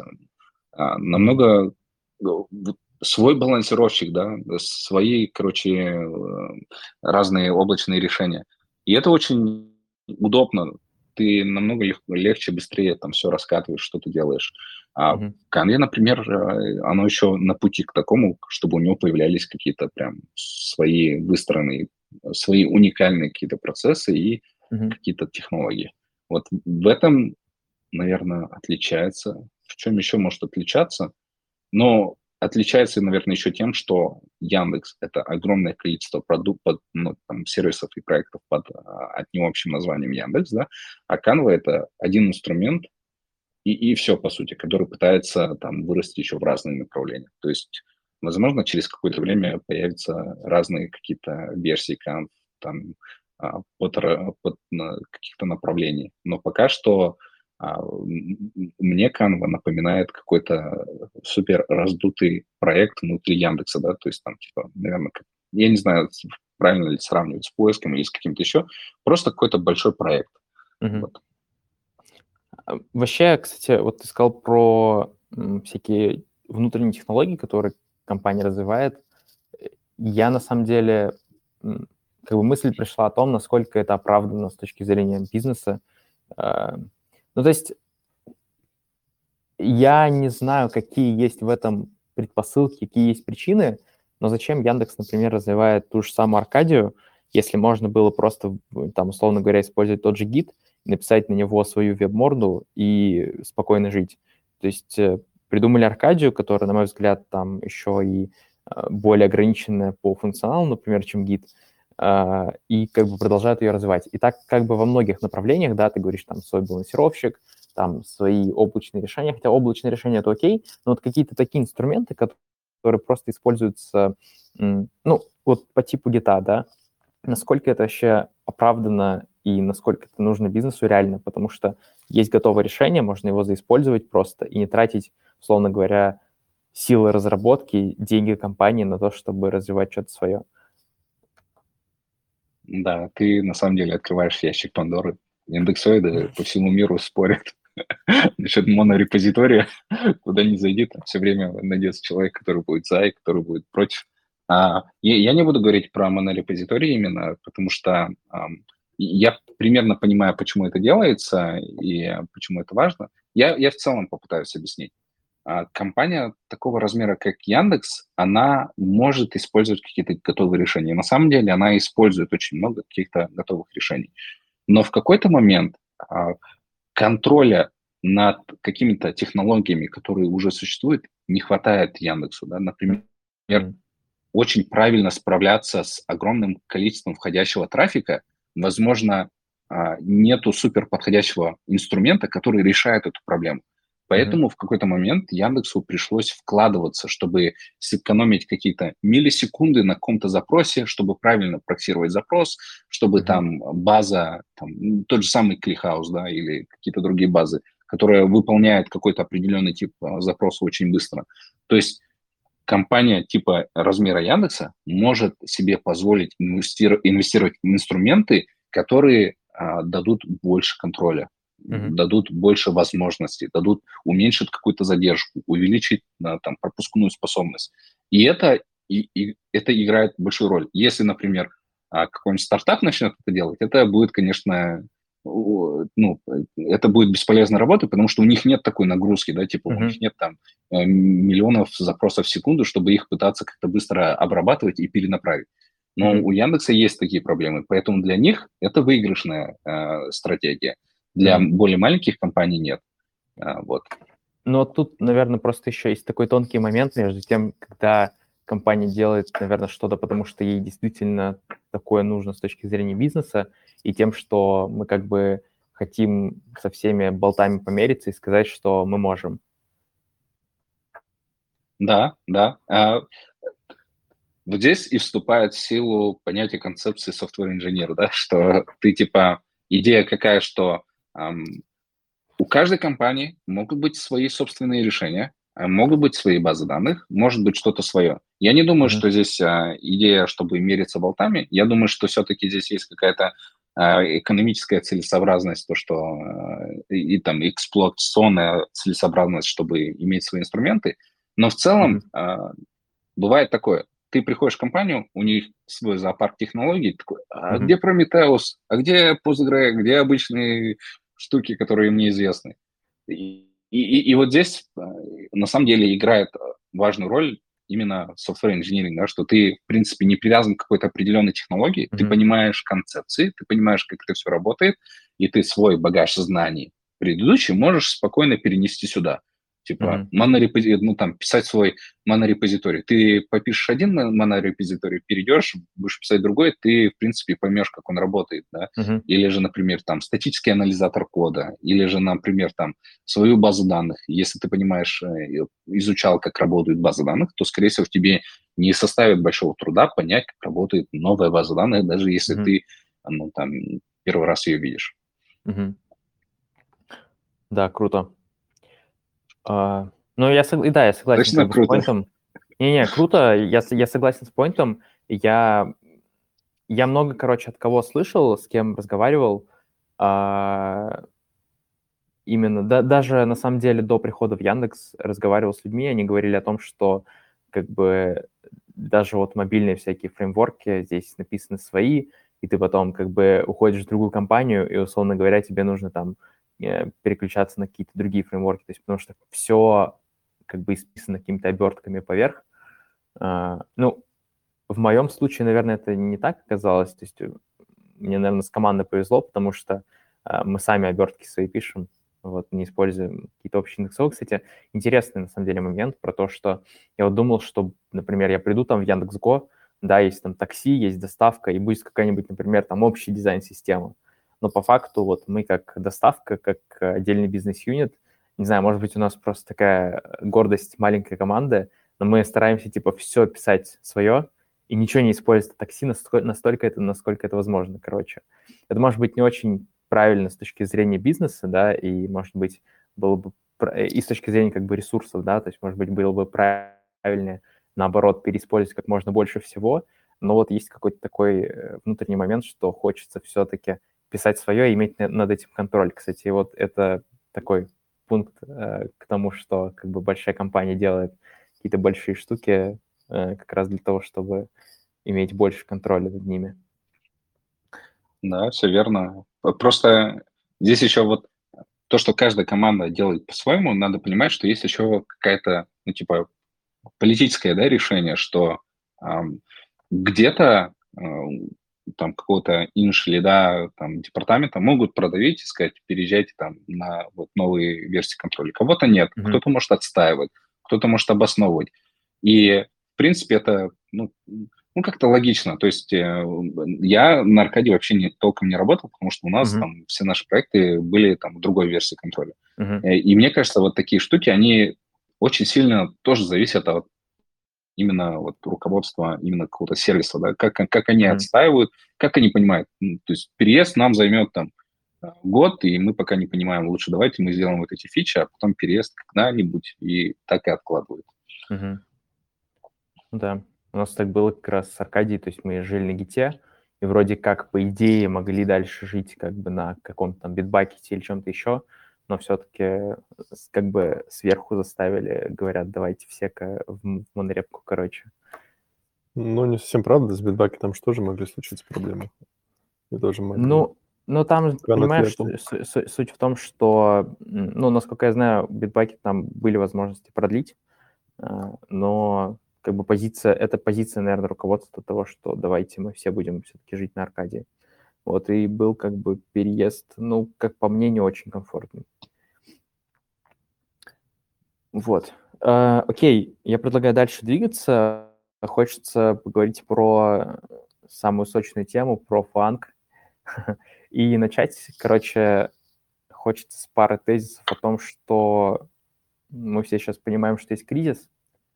Uh, буквально, я помню, перед концом года ты постил uh, пост от каких-то ребят, которые проанализировали и посчитали там, типа, что будет в 2024 году.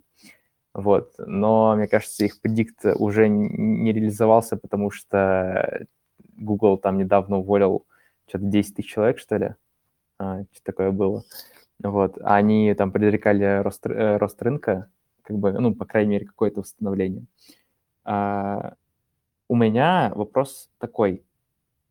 Есть человек, 2-3 года опыта, условно работает где-нибудь в Яндексе, там, там middle, senior, uh, может быть, не прям senior, но middle такой, плотный middle. Uh, значит, есть возможность уйти, например, на Ньюграда куда-нибудь в Google, в Metal, всякое такое. То есть, по сути, Ньюград — это Джун. Uh, и ты, как бы, с одной стороны, добавляешь себе в резюме какую-то более крутую строчку, да, и, в принципе, наверное, если у тебя есть понимание, зачем ты идешь, а ты идешь там за каким-то опытом именно между, такой большой международной компании, большой корпорации, а, насколько, по-твоему, вообще хорошая мысль а, вот такому человеку с таким уровнем а, знаний, багажа и опыта сейчас куда-то в эту сторону двигаться? Если мы говорим про Яндекс, и я понимаю, что есть вот эта вся ситуация, война, которая происходит и так далее. Если ее отбросить, mm-hmm. я понимаю, что... Ладно, это может не самое популярное мнение, но я считаю, что в Яндексе профессионально по hard skill ам, по навыкам ты, ну, человек вырастет быстрее, чем в Гугле. Uh-huh. Это лично мое мнение. Типа, если бы человек был middle ом в Яндексе, то он как минимум middle там в Гугле. Uh-huh. И возможность э, того, что есть в Яндексе, uh-huh. тот же, да, не факт, да, типа у тебя в Яндексе какой-то проект, который высоконагружен, там постоянно что-то ломается, ты чинишь, ты изучаешь кучу новых технологий, стараешься расти, а потом uh-huh. в Гугле приходишь Ньюградом на проект, который, ну, только-только там двое человек собираются запускать, они делают MVP uh-huh. или что-то еще типа такого. Ну, то есть нужно понимать какие-то э, там цену карьер, э, упущенных возможностей тоже, да, что ты э, просто поменяешь нагруженный сервис еще на какой-то. Uh-huh. Потом, я считаю, э, и я это вижу, что даже если сейчас изменилось там у многих отношение к Яндексу, Яндекс в резюме – это очень сильная строчка. Многие за рубежом знают об этой компании. У многих складывается супер сильное впечатление о ребятах, которые оттуда приходят. Поэтому, если честно, если бы, э, скажу за себя, если бы не началась война, я бы, возможно, даже и не уехал, остался. Мне, mm-hmm. в принципе, там много что нравилось. И мне кажется, mm-hmm. это потрясающая возможность вырасти в, ну вот, в, как инженер. Там куча возможностей вырасти. Там, конечно, бывают интересные и неинтересные проекты тоже, но mm-hmm. э, просто типа ради названия Гугла менять, я думаю, оно того не стоит. Потому mm-hmm. что когда, Джун, у тебя количество предложений, а, те количество HR, которые пишут в LinkedIn, не так много, медлу чуть побольше, а когда сеньор, намного больше, да, типа ты можешь хотя бы дослужиться до сеньора там, там в Яндексе, допустим, и тогда тебе даже и легче намного будет куда-то уходить. Но, опять же, mm-hmm. это вопрос типа перспективы. Типа, если ты не видишь свое будущее там э, в СНГ, а видишь его где-то там за рубежом, или mm-hmm. планируешь прям остаться где-то работать mm-hmm. в Гугле, поработать 18 лет, потом быть уволенным одним звонком, то, возможно, да, стоит идти Ньюградом. Поэтому mm-hmm. каждый сам принимает решение, но Яндекс, мне кажется, все-таки интересный вариант в плане инженерных возможностей. Угу. У меня здесь, кстати, тоже вопрос возник. Точнее, не вопрос, а комментарий. А сейчас многие жалуются, что Google уже не тот, если мы там из всего манго берем конкретно Google, и что компания очень расфокусирована на проектах, которые они делают, там создали чат, потом его закрыли, создали еще что-то, короче, пытаются гнаться за всем. Вот. Мы, возможно, находимся в пузыре, но конкретно в Яндексе более понятно, что компания делает и зачем она это делает, потому что большой рынок, что-то все растет и так далее. Здесь важно еще руководствоваться не просто там компанией, а теми проектами, которые вы будете делать и на которые вы идете, потому что в Яндексе и часто так говорят, что ребята, которые переходят, они действительно скилловее. И многие говорят, ну, я там пришел куда-то в Европу, и там ну, как-то слабже, слабже инженеры. И вот мне кажется, это часто возникает от того, что компании могут быть расфокусированы, особенно очень крупные. Яндекс тоже, дай боже, проектов имеет, но все-таки больше как будто понимания изнутри смотреть, что мы делаем и зачем. А от этого и нормальные задачи появляются, и появляется зона роста адекватно, а не так, что там в Гугле пилим проекты, как часто говорят, вот которые там три месяца, они только разгоняются или там пишут одну вьюху или что-то такое. Очень часто отзывы, кто приходит на стажировки, что они делали, мы непонятно, что делали, зачем это вообще. Типа ты там пришел в Яндекс на стажировку, я сейчас его не продаю, и типа столько перелопатил, и такой, блин, вот это я поделал. Так, очень важно а, смотреть на задачи, которые вам предстоит, и узнавать прям. Потому что а, в карьерную, вот карьерные советы, которые сейчас дают, и люди, которые, допустим, молодые, их не учитывают. Ну, не то, что молодые, в целом, которые первый раз. Они не учитывают, а зачем они вообще идут в компанию. Они идут там за брендом, идут, может быть, за деньгами. А что они реально хотят делать, они это вообще пропускают. Типа сядь, посиди, начни со снов. А что ты хочешь делать? А чем ты будешь заниматься? А многие летят, ну, хочу фарм. Многие даже не понимают, зачем им эта мысль. Как, в принципе, у меня такая же была мысль. Я изначально не понимал, зачем мне тогда, просто хочу по общему веянию потому что это прикольно, это там прыжок выше головы, как э, часто говорят.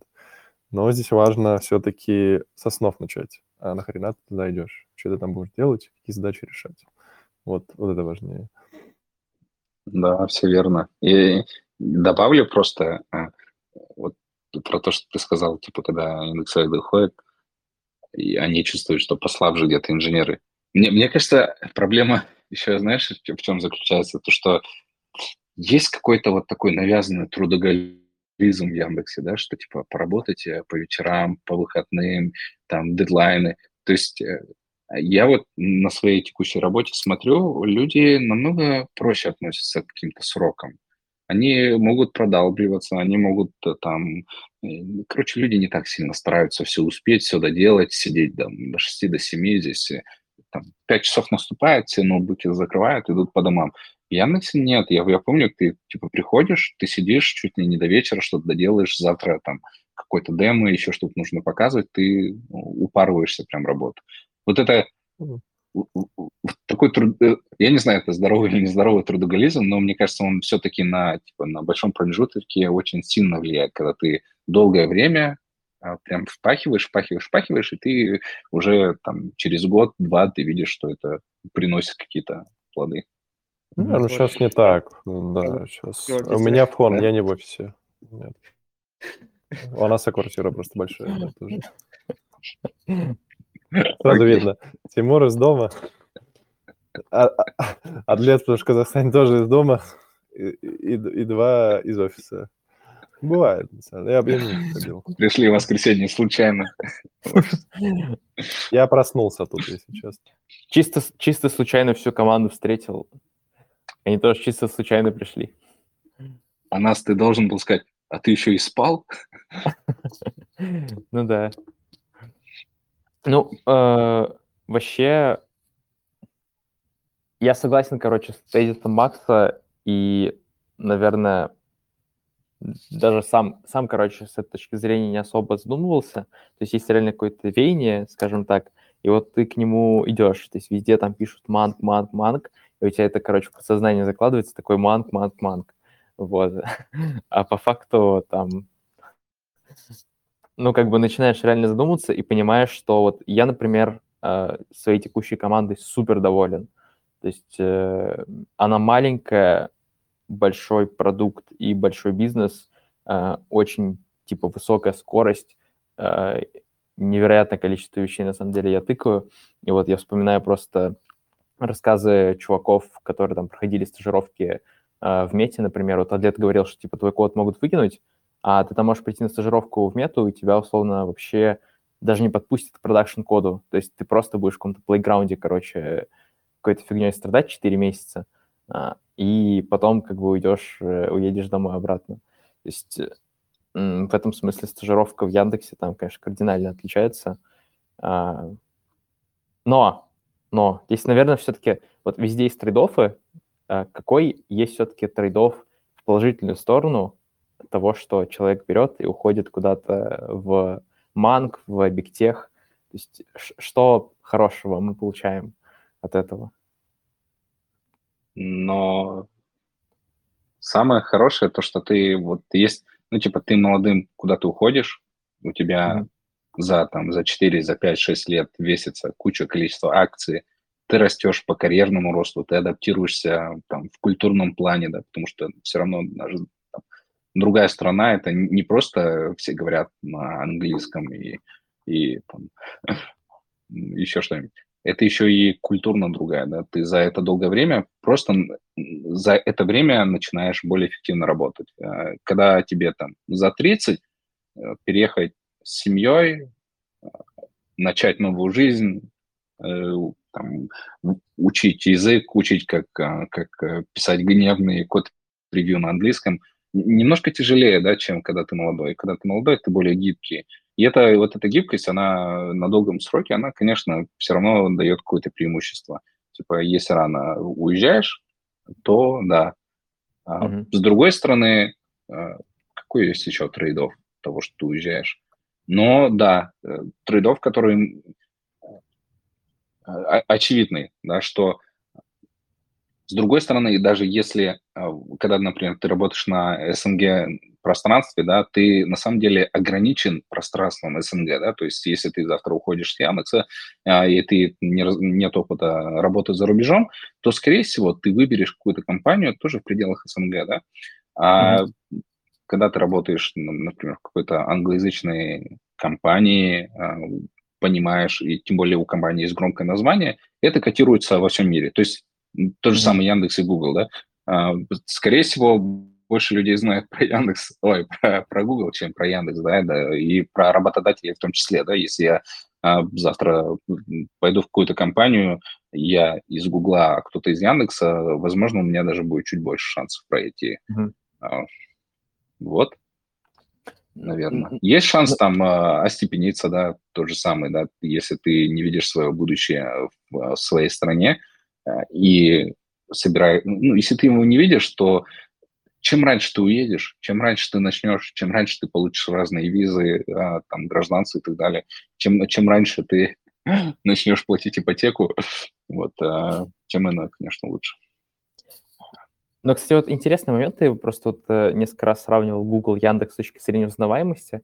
Uh, ну, понятное дело, что Google намного более как бы известный, особенно в мировом сообществе. Но вот я разговаривал с ментором, и он говорил о том, что типа практически ни одна СНГшная компания, она по факту типа неизвестна рекрутерам иностранным. То есть даже Яндекс там кто-то в основном просто что-то слышал, но нет такого, что как Google, а, ну вот Google это Google. А, ты когда сталкивался с тем, что реально было знание о российских каких-то компаниях, СНГшных компаниях, или ты просто, типа, у тебя в канве там 9 индексоидов, и поэтому ты подумал, что все знают про Яндекс? клуб анонимных индексоидов. Мы собираемся и хвалим Яндекс и скучаем по сыркам. На самом деле у меня есть э, коллега в команде, который, э, когда я только начал работать, я ему сказал, я вот до этого работал в Яндексе. И он, а он сам э, из Венесуэлы и, ну, уже давно живет в Австралии. И он говорит, «А, Яндекс, это же типа оттуда не гений выходит. Оказалось, что он в свое время Возможно, это совместно с высшей школой, с высшей они проводили какие-то штуки, типа mm-hmm. ребята со всего мира могли приехать, а, посетить офисы Яндекса, еще каких-то компаний, и там mm-hmm. индексоиды и ребята из США там преподавали им вроде алгоритмы или э, спортивное программирование или еще что-то. Вот, mm-hmm. поэтому периодически люди встречаются, которые понимают, что те, кто, кто знает про Яндекс, они понимают, они говорят, что там типа сильные разработчики. Кто не знает, они говорят, что это типа аналог Яндекса. И, и третья категория, которая хм. вообще не знает, что это такое, да. Э, окей. Ну, это интересно. Вот у меня ментор как-то вот по этому вопросу был прям категорический. То есть я, я у него задал вопрос, он написал, что буквально там с точки зрения международного рынка ты можешь воспринимать э, любой опыт в СНГшных компаниях, там, типа, как опыт чисто для себя, потому что, типа, никто не знает, где ты там работал. Ну, чисто пэт-проект. Ну, смотря, ну, смотря куда ты собеседуешься. Например, если ты собеседуешься куда-то фанк, где уже ребята, много ребят и выходцев из вот а, Яндекса, допустим, и которые уже создали себе какую-то репутацию, то mm-hmm. там будут э, с большей вероятностью наслышаны и более приветливы, да, то есть, скорее всего, рефералы от таких людей, они такие, а, нужно срочно позвать этого чувака. Mm-hmm. Но если это какая-то э, очень отдаленная локальная компания, э, в mm-hmm. которой там один из плюсов Яндекса э, в том, что ты во многие крупные компании идешь, ты, скорее всего, встретишь человека, который там работал. И, скорее mm-hmm. всего, этот чел, он работяга, он хорошо э, трудоголик, он хорошо выполняет свою работу, и он, э, короче, своим примером э, делает хорошую репутацию там своему предыдущему работодателю. И мне кажется, вот за счет этого многие, ну, может, некоторые знают. Ну да, навряд ли, типа, каждый какой-то там человек знаком, что это такое, и mm-hmm. супер наслышан. Я думаю, mm-hmm. что да, и, и, есть все-таки какой-то барьер. Более мелкие компании, куда просто не доходит информация об этой компании, они, наверное, вообще не слышат, mm-hmm. не знают про это. Интересно, у нас, э, короче, очень много мы вообще не рассчитывали, но у нас очень много прям, короче, информации про Яндекс. И вот еще одну штуку хочу закинуть. Ты просто закинул, что у тебя... Ты там лови, пожалуйста, кучу негативных... Или там уже есть куча негативных лайков. Нет еще? А, слушай, мы... У нас, у нас, возможно, возможно, 37 слушателей, которые нас слушают сейчас, они уже как бы переисполнены негативом, вообще там в эпилепсии валяются, потому что мы говорим про российский Яндекс. Но, короче, вот еще одна простая вещь. Ты вот закинул там, что и в Австралии у тебя там 9 человек. А, и, в принципе, вот я замечаю, я подписан на сообщество, называется Яндекс Family. Это типа сообщество, которое объединяет бывших индексоидов и текущих индексоидов. То есть там просто как бы такая большая, большая индексовая семья. И реально, если посмотреть на карту, там как бы есть такая небольшая мапка того, где есть вот эти вот бывшие или текущие индексоиды, там типа реально буквально почти все страны мира. То есть куда бы ты ни приехал, ты найдешь кого-то, а, с кем тебя что-то объединяет. И это тоже прикольно. Да. И, и вот, кстати, и, я тоже состою в этом, в этом клубе mm. бывших, бывших Яндекса. И очень интересно, что вот есть какая... Я, я сам закан... заканчивал казахско-турецкий лицей, да, и, типа, если кто не знает, казахско-турецкий лицей – это сеть школ по всему Казахстану, где, воспит... где обучаются только... Это старшая школа для мальчиков, школа-интернат, да, там живешь, ночуешь. И вот это есть какой-то, типа, там, а братская такая э, пони... ну, э, понимание, да, что вот э, ты встречаешь выпускника КТЛ, например, из другого города, и у вас всегда есть какие-то общие учителя, общие какие-то mm. там понимания, вы там прошли примерно через одно и то же. Вот Яндекс Family там тоже такое ощущаешь, ты а, заходишь, и ребята делятся разными опытами, как проходить там собеседование, как там пичить свои стартапы, еще что-то. И, mm-hmm. и, и вот это как будто выходит за грани, да, обычного понимания компании. Типа в компании обычно ты работаешь, э, заканчиваешь, уходишь и удаляешь все контакты, выходишь из всех чатов и типа забываешь, mm-hmm. каких звали через какое-то время. А здесь mm-hmm. как будто вот есть такой аламни, да, как, как, как университеты, как школы mm-hmm. нас стараются объединять во что-то. Есть тоже, которые помогают расти, помогают делиться опытом, помогают находить инвесторов. И, mm-hmm. и мне кажется, это вот выходит за грани уже того, что мы ожидаем от компании. Mm-hmm. Да, это очень прикольно. То есть это даже не такая не какая-то корпоративная культура, это Секта. По сути. Да, секта. А, окей. Э, короче, еще один вопрос. Э, я помню, читал какой-то пост у тебя на канале, когда ты писал еще про всякие оферы, которые ты получал. ты писал, что ты рассматриваешь возможность, типа, уйти, например, в Google потом, но уже на, как бы, грейд, который ты считаешь для себя приемлемым. Э, с учетом того, ну, вообще с учетом всей обстановки и, может быть, каких-то вещей, которые у тебя поменялись по ходу того, как ты там прижился в Австралии, э, что ты сейчас про это думаешь? Э, стоит ли оно того или нет? Есть ли планы? А, для меня, я это тоже об этом как-то писал, что для меня получение оффера в Манге уже ну, перестало быть самой целью, а, mm-hmm. а больше это как э, закрытие каких-то внутренних психологических гештальтов, да, что mm-hmm. просто иметь, например, какие-то оферы на какую-то позицию.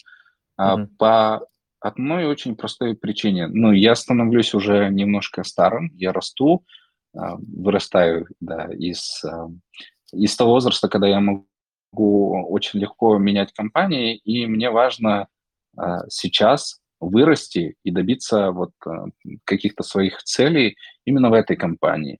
Потому mm-hmm. что мне, если честно, э, не очень хочется опять переезжать в новую страну, опять э, тратить первые полгода, чтобы понять, как работает проект, потом mm-hmm. знакомиться, потом выстраивать нетворкинг. Поэтому я, да, у меня даже на этот, план, на этот год есть план э, пособеседоваться в, большинство мангов, но менять работу я навряд ли буду, а, просто потому что не хочу.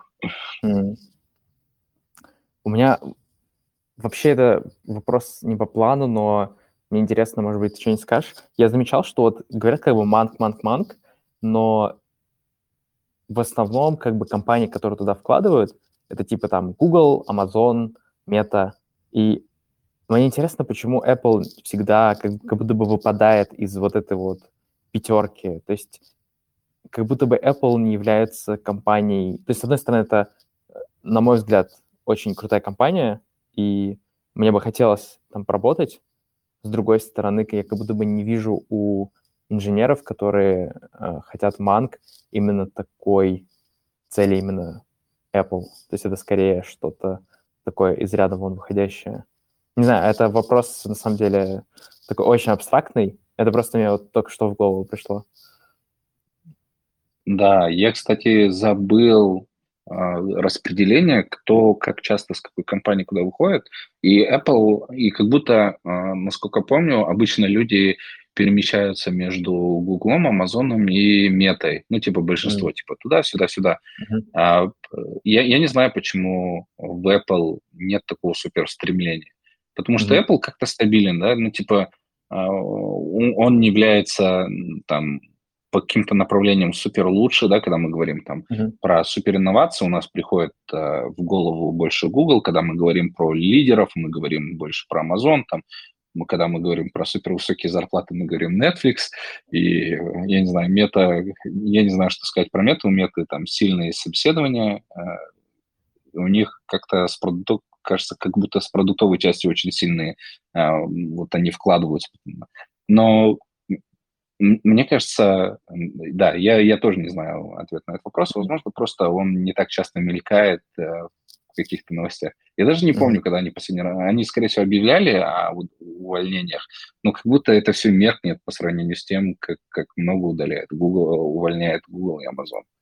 Mm. Мне кажется, но... здесь же разные направления команд, компании. Ну, типа Apple чем знаменит? Явно не своими бэкэнд-сервисами и приложениями и апками. Они делают продукт, инструмент для людей, которые уже на нем разрабатывают. И как раз-таки там скорее сильные продуктологи, продукт-оунеры и менеджеры, а не скорее разработчики. Вот, а ну, Google же надо всю эту инфраструктуру держать. Ну и всем этим компаниям, которые обычно э, в топе, они же все инфраструктуру сильно держат. Слушай, ну я тут, наверное, я тут, наверное, не согласен, потому что мы говорим именно то, про то, что как бы на виду. Но на самом деле, ну ты прикинь, сколько сервисов у Apple, типа iCloud, там, TV+, им нужно свою операционку разрабатывать, причем типа iOS, iPadOS, macOS, сейчас Vision Pro и так далее. То есть там пипец сколько разработки на самом деле. Но просто почему-то именно с точки зрения вот, ну вот, молодых инженеров, да, вот этого сообщества, которое хочет Манк, я никогда не замечал, чтобы Apple был каким-то таким одним из ну, скажем, точно не в топ-3, куда люди хотят. Вот мне просто было интересно. Но, кстати, вот интересно по поводу увольнений. По-моему, Apple единственная компания, в которой топ-менеджер, ну, Тим Кук, он сократил себе зарплату в два раза, то есть с 50 миллионов в год до 25, чтобы поддержать вот этот фонд зарплатный для сотрудников. Ну и да, вот, Тимур, ты говорил, по-моему, у Apple вообще ни разу не было э, каких-то громких новостей по поводу э, массовых увольнений. Да. Ну, не знаю. Э, просто кажется, на фоне остальных компаний Apple и Netflix кажутся такими супер стабильными компаниями. И я, если честно, не знаю, почему люди туда сильно не стремятся. Mm-hmm. Хотя вот ты правильно сказал, я, я как-то смотрел статью, что 18% выручки, что ли, Apple приходится на вот эти все iCloud, iMusic, все вот эти сервисы. Там, mm-hmm. конечно, генератор э, все-таки hard, это там, телефон, айфоны, девайсы, но, кажется, второй или третий это вот всякие вот эти сервисы у них. Mm-hmm. Понятно, что они не, не поддерживают их. Э. Ну, кстати, еще, возможно, у них стабильные команды, и меньше фокусировки на новых каких-то разработках, типа там тот же Google за АИшкой побежал, еще зачем-то побежали. Постоянно какие-то новые проекты. Под это набирают команды, проект становится ненужным, команду распустили. И еще часто говорят, что, допустим, там же Google, что-то прям жестко хейтим, а, там сейчас стало принято так, что они не перетекают команду, которая делала что-то одно, в другие команды интегрируют. Они просто им дешевле уволить и нанять новых под новый проект, нежели переместить ребят. Мне кажется, Apple просто здесь настолько стабильно все делает, у них долгосрочные планы, перспективы э, и продукты, что там просто люди работают, и они не так много хайрят, не так много увольняют. Да, возможно, они... Ну, это хорошая тема, надо глянуть, поизучать. Возможно, они и правда во время ковида не старались бежать за вот этими дешевыми деньгами и супер нанимать штат там на какие-то будущее, как-то более целесообразно к этому подошли, и поэтому также в таком же темпе растут и не переживают, и спят по ночам спокойно. А, я, кстати, блин, какая-то еще мысль была. Какая-то мысль была. А, да, я вот пом- вспомнил еще раз вот этот вот подкаст N Factorial с Ирланом, и он говорил, что он, когда пришел э, на стажировку в Apple, у него, типа, была там, он, по-моему, пришел в какую-то команду, команду Apple Watch, что-то с Apple Watch связано, и у него там были, типа, чуваки, им было лет 35 минимум, и они работали в компании там, типа, 10 плюс лет все. То есть да, это как раз вопрос стабильности. Вот. Ну окей, да, да. Apple, Apple останется позади. Uh, еще одна, короче, штука про фанк. Что ты думаешь про алгособесы вообще? Uh, ну, короче, это постоянный такой постоянная тема для споров, и, в принципе, она имеет место быть, потому что есть большое количество примеров. Вот, допустим, да, абстрагированный я, я могу быть реально очень крутым инженером, но вот не умею я за 45 минут, типа, взять там, сбалансировать бинарное дерево, что-то еще сделать там на тупоинтерах, вот, ну, за два часа я смогу, но за 45 минут под давлением интервьюера я не смогу этого сделать. Это не делает меня, типа, менее крутым инженером. А, это не убавляет моих знаний но при этом я получу реджект. Короче, мне кажется, что с точки зрения именно подхода к хард-скиллам, это немножко стрёмная формат собеседования, в принципе. А, что ты про это думаешь?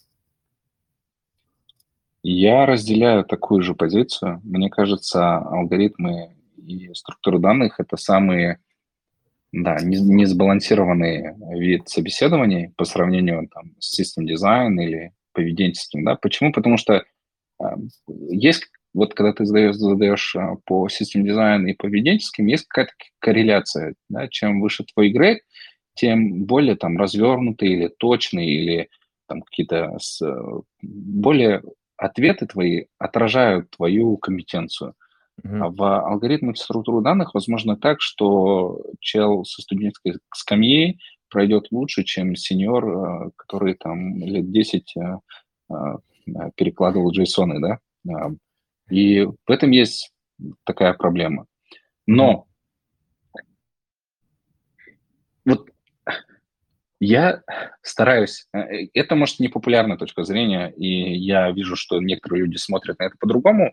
Я стараюсь смотреть на, алгори... на задачи, на вот алгоритмическую секцию немножко не с точки зрения, как нас типа пытаются прогнать по алгоритмам и понять, mm-hmm. мы вообще сможем прокрутить это э, красно-черное дерево или не сможем.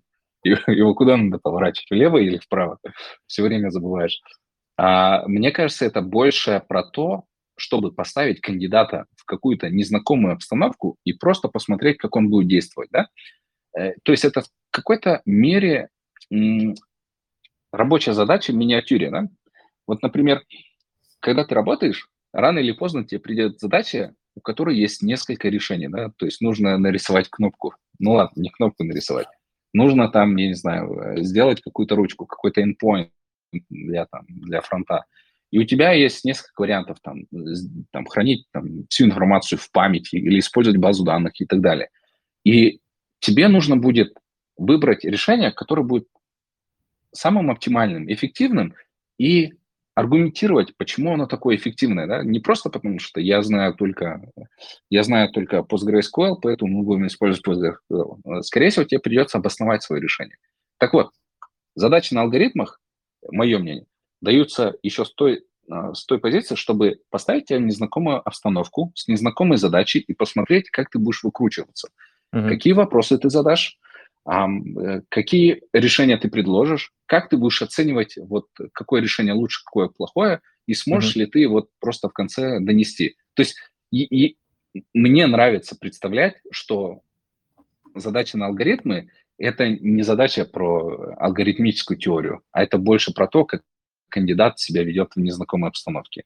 Но с точки зрения вот того, что, да, э, молодые ребята могут проходить намного лучше, чем э, матерые ребята – или про то, что вот навык вот этих алгоритмов вообще бесполезен на настоящей работе, и все постоянно говорят, да красно-черные деревья, индексы в базе данных, ты думаешь, ты, ты вообще, ну, типа, ну, это настолько, ну, по мне это такой очень-очень бесполезный навык вот в практической деятельности, да, mm-hmm. ну, типа знать, э, решать алгоритмы, э, щелкать Leet, LeetCode, ну, ну, молодец, а на работе как это помогает? Никак. Ну вот да, вот э, как раз ты просто говоришь, что там подставить, поставить человека в неизвестную ситуацию, там посмотреть на то, как он думает, вот, но по факту как будто бы, э, если бы это, короче, было типа по-настоящему так, на LeetCode не было бы вот этой разбивки по компаниям, типа вот эту вот задачу, короче, Facebook спросил там 5000 раз, вот эту компанию, вот это вот Apple спросил там 300 раз и так далее, и как бы человек там, который в мету хочет идти, он просто берет, короче, на литкоде начинает вот это все, все, что связано с Facebook решать. И практика показывает, что как бы реально чувакам там попадаются примерно такие же задачи. Вот. И по факту все упирается там не в то, там, как ты мыслишь, да, а то, насколько много часов ты задротил, короче, на лид-коде сидя. Вот и все. Но моя мысль здесь то, что это явление отчасти временное. А почему? А, во-первых, компании стараются да, следить, ну, типа, даже в том же Яндексе, там ребята стараются периодически трекать задачи, которые там уходят из пула, mm-hmm. и там их как-то маркировать или еще что-то. Я уверен, что другие компании тоже периодически просматривают задачи и говорят, эта mm-hmm. задача первая на литкоде, хватит ее спрашивать. А другая вещь, а, я планирую на канале опубликовать этот пост потом, этот, одна платформа провела эксперимент с ChatGPT. И там, э, ну, типа, кандидаты решали вот эти алгоритмы с ChatGPT и какой у них был результат. И там самый интересный результат в том, что когда задачи попадаются, э, интервьюер задачи спрашивает с LeetCode или чуть-чуть похожий на LeetCode, то mm-hmm. ChatGPT их легко щелкает. Но когда, типа, попадаются задачи вот именно придуманные, которых нету в открытом доступе, то э, человек э, как бы решает их лучше, чем чем чат GPT.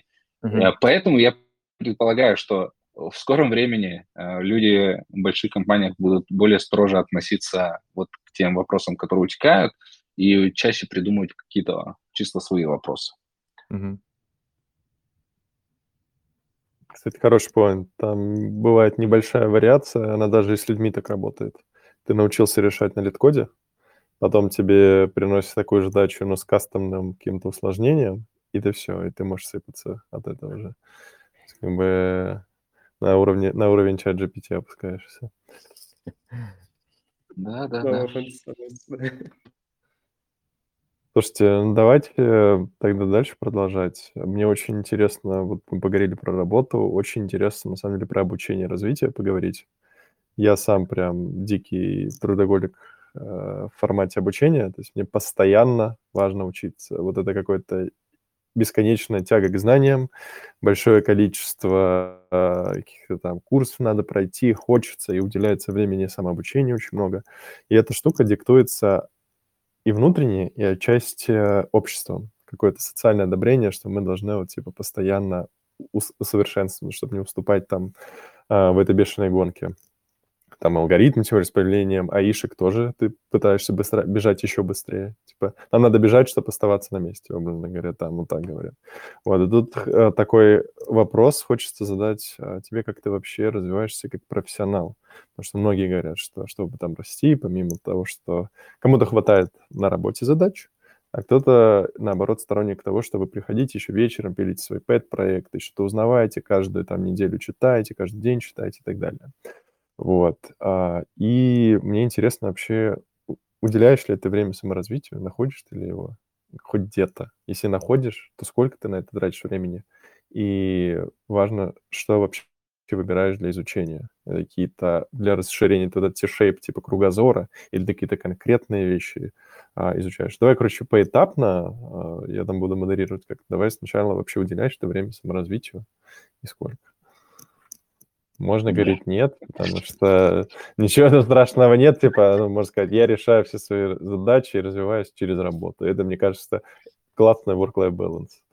Но... Да, я, я достиг своего пика, мне уже больше некуда учиться, поэтому я просто в субботное время смотрю Netflix.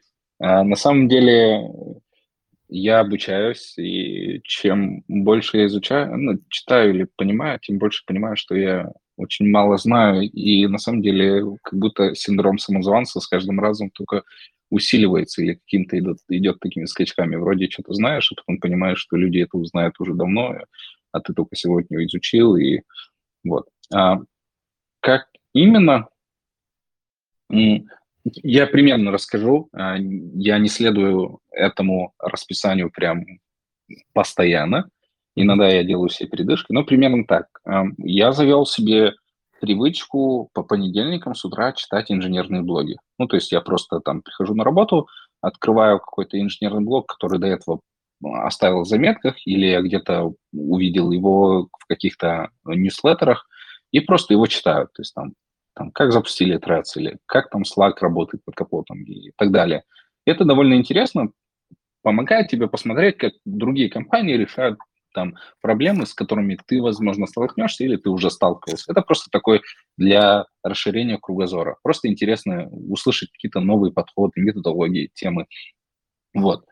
Помимо этого, я стараюсь во время того, как я еду на работу и возвращаюсь с работы, у меня есть, а, у меня много книг, которые пылятся. Я стараюсь их читать, и а, да, а, книги в основном про айтишку, книги, да, сейчас это про архитектуру систем, да, просто, просто читаю, может быть, может, ничего не узнаю, может, узнаю что-то новое. Но вот в то время, когда я еду на автобусе на работу или с работы, у меня есть там какое-то энное количество минут, когда я могу просто посидеть и почитать книжку.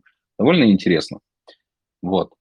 Помимо этого, я не решаю лид-код, но э, у меня есть час в неделю, который я стараюсь себе а, букать где-то в календаре, а, чтобы а, порисовать систем дизайн. Ну, то есть э, иногда я открываю, ищу какие-то задачи по систем дизайн. Мне кажется, это очень интересно. особенно когда ты видишь, как некоторые люди супер неочевидным способом решают проблемы, какие-то задачи по, по архитектурной секции, мне это нравится, я или читаю статьи, или сам рисую схемы, или читаю про какую-то технологию. У меня также я стараюсь...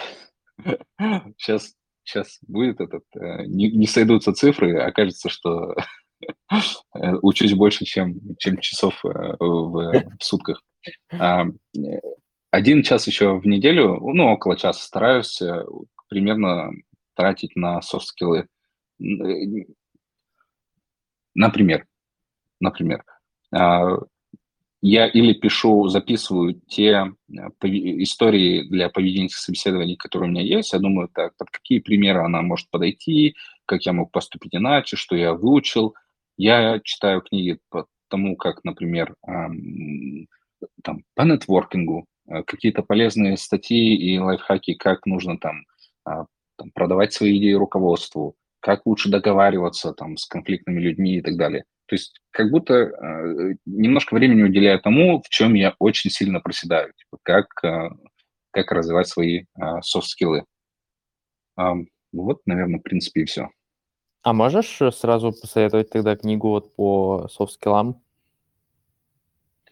Я бы, да, может, э... рекомендовал просто списком потом оставить. На самом деле много вопросов и к блогам, и к агрегаторам, что использовать. Можешь сейчас сказать, но потом хотелось бы попросить тебя закинуть, потому что если кому-то будет интересно, мы тоже можем пошарить. Тут реально столько всего перечислил. Книги, да, книги, которые мне лично зашли по переговорам, а, называется одна из них «Договориться можно обо всем», вторая называется «Гарвардский метод переговоров». А, очень интересно вообще умение там как-то договариваться и находить. Потому что я видел, вот, э, кажется, Максим, это ты сказал, да, что а, есть, короче, принципы, которые умеют продавливать свои какие-то решения, даже если они идут в, раз, в разрез там, с общепринятыми какими-то мнениями. И как будто можно э, взять и все прям, знаешь, типа, да горе оно прахом, да, типа горе, горе оно пламенем и там со всеми поругаться, а можно как-то спокойно выстроить коммуникацию. Вот, поэтому вот книги две по переговорам.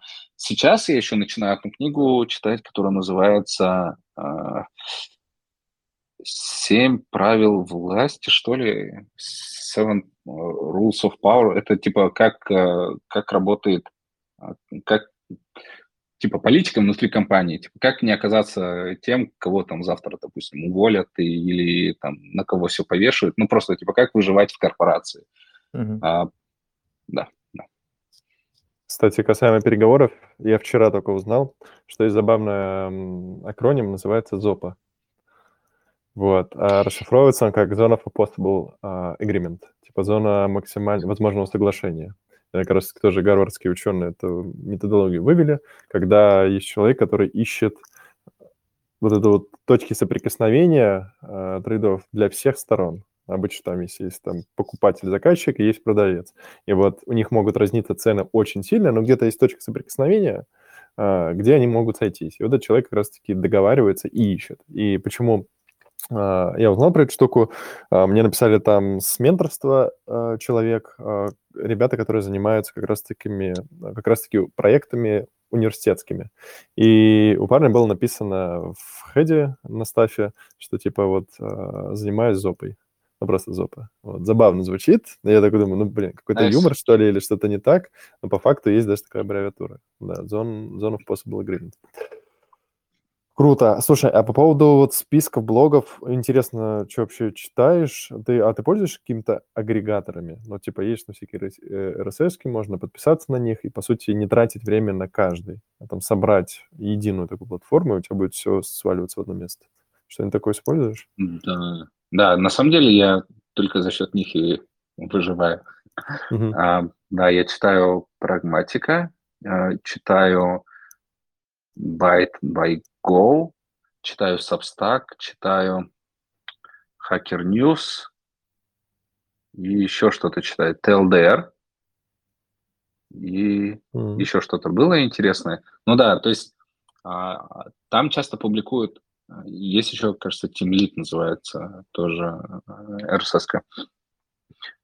там часто публикуют, во-первых, эм, я, а, я обычно редко захожу и нахожу какие-то, допустим, технические... Я редко открываю технические блоги и прям ищу что-то интересное. Обычно я смотрю то, что советуют прочитать, то, что интересно, или какие-то такие, которые вызывают э, какую-то реакцию. Я их себе просто помечаю, что вот нужно почитать. Интересная статья про то, как там Инстаграм там справляется с какой-то нагрузкой. Просто почитаю. А потом вот еще про саморазвитие.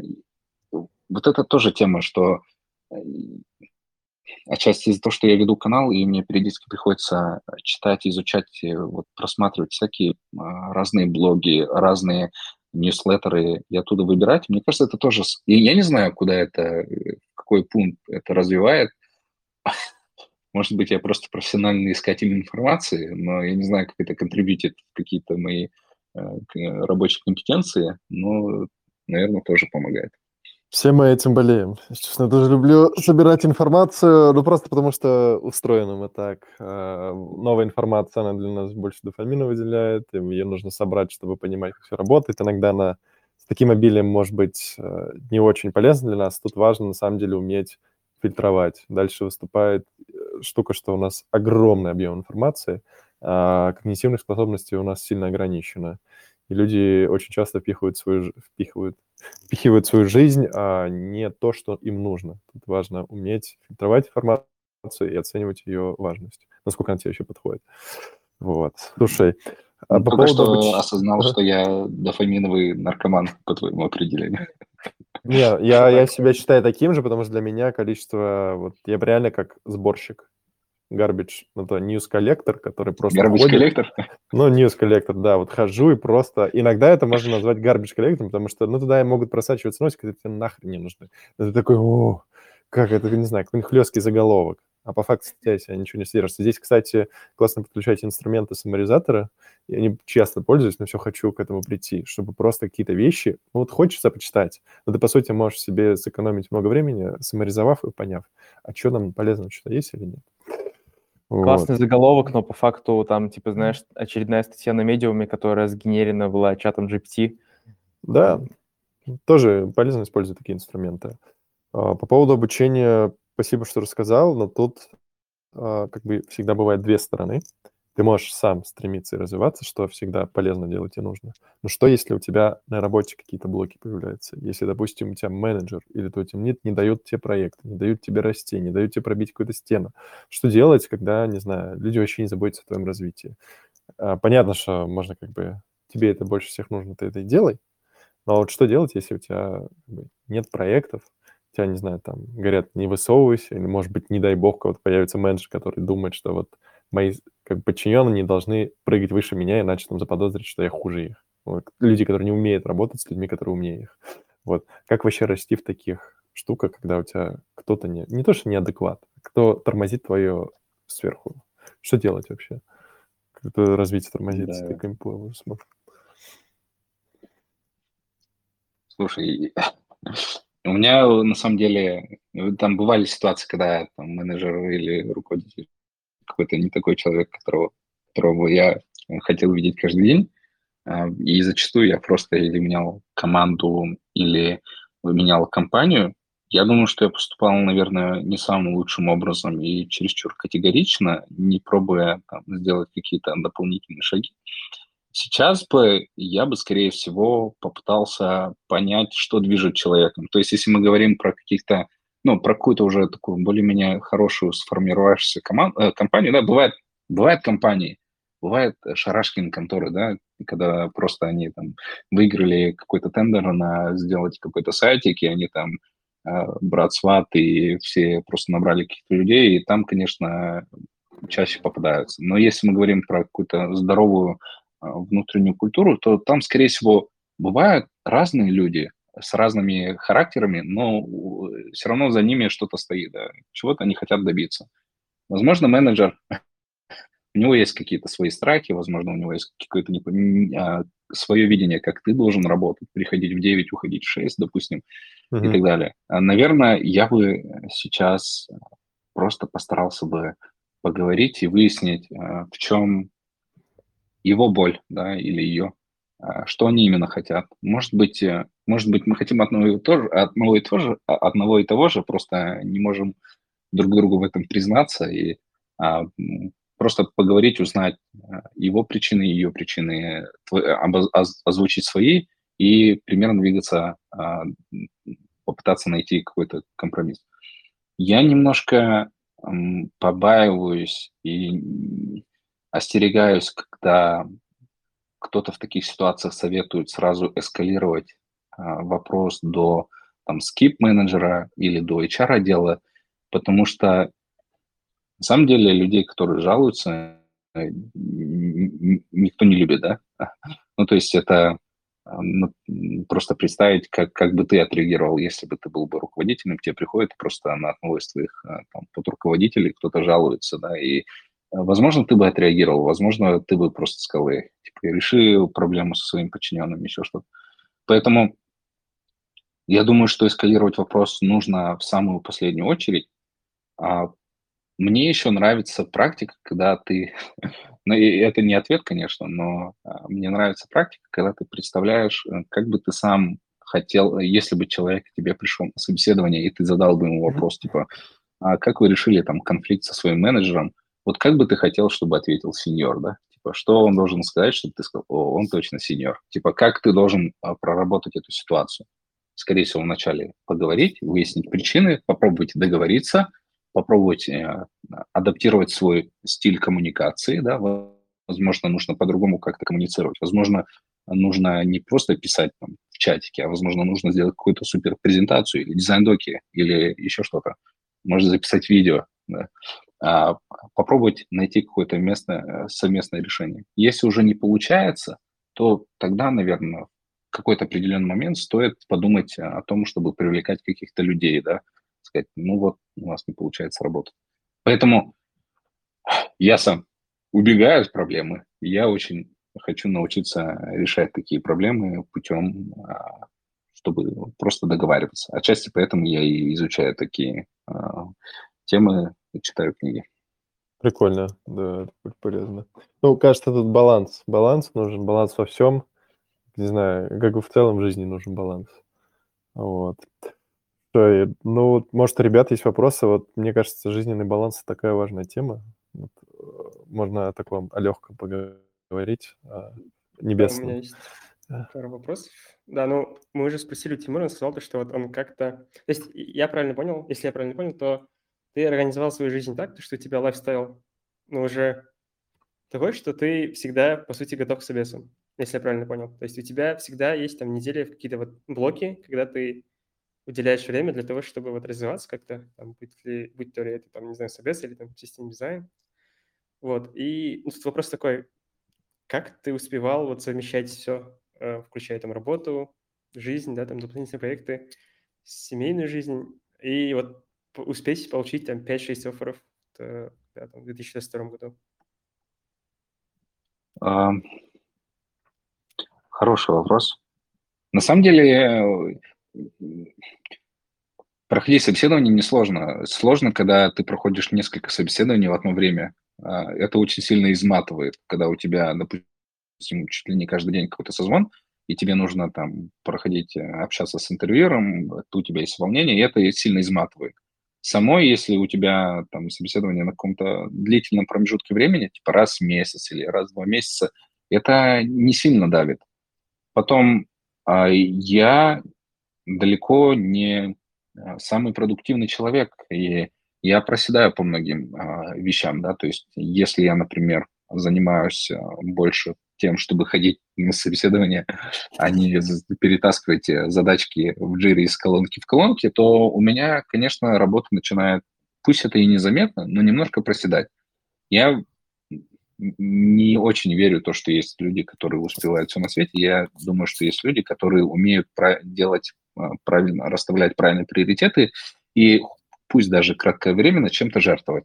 Вот чем я иногда жертвую, э, если я говорю про собеседование, я могу пожертвовать временем на работе, я могу пожертвовать временем, которое я могу поиграть со своим сыном.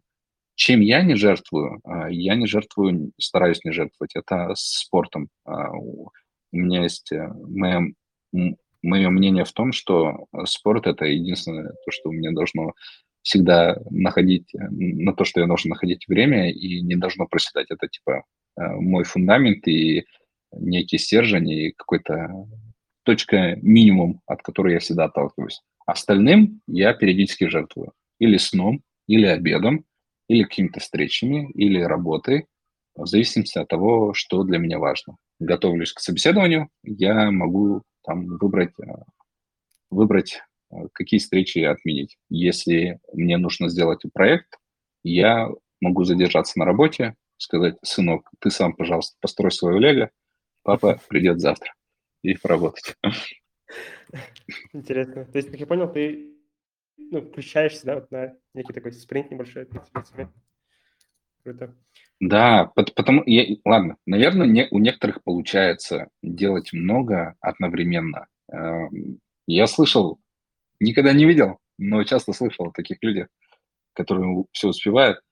А, для меня работает это выбрать несколько направлений. Для меня, например, сейчас это моя карьера, мой канал и спорт. Э, это три самых моих направления.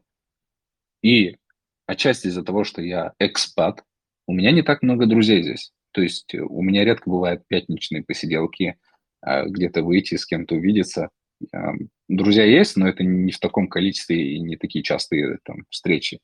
И семью я в любом случае вижу там, каждый день. Как минимум в субботу, воскресенье я их вижу.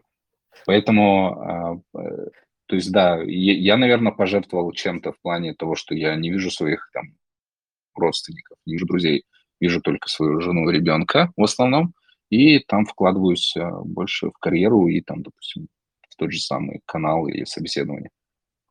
Угу. Да, ну мы недавно это обсуждали, обсуждали с Анасом, с Максимом это, и у меня была вот такая мысль, то, что ну, я где-то слышал, то, что вот должно быть только три цели, и нужно стараться вот каждый день какие-то блоки выделять, чтобы вот хоть как-то прогрессировать в этих целях, ну, типа хотя бы там на процент лучше стать.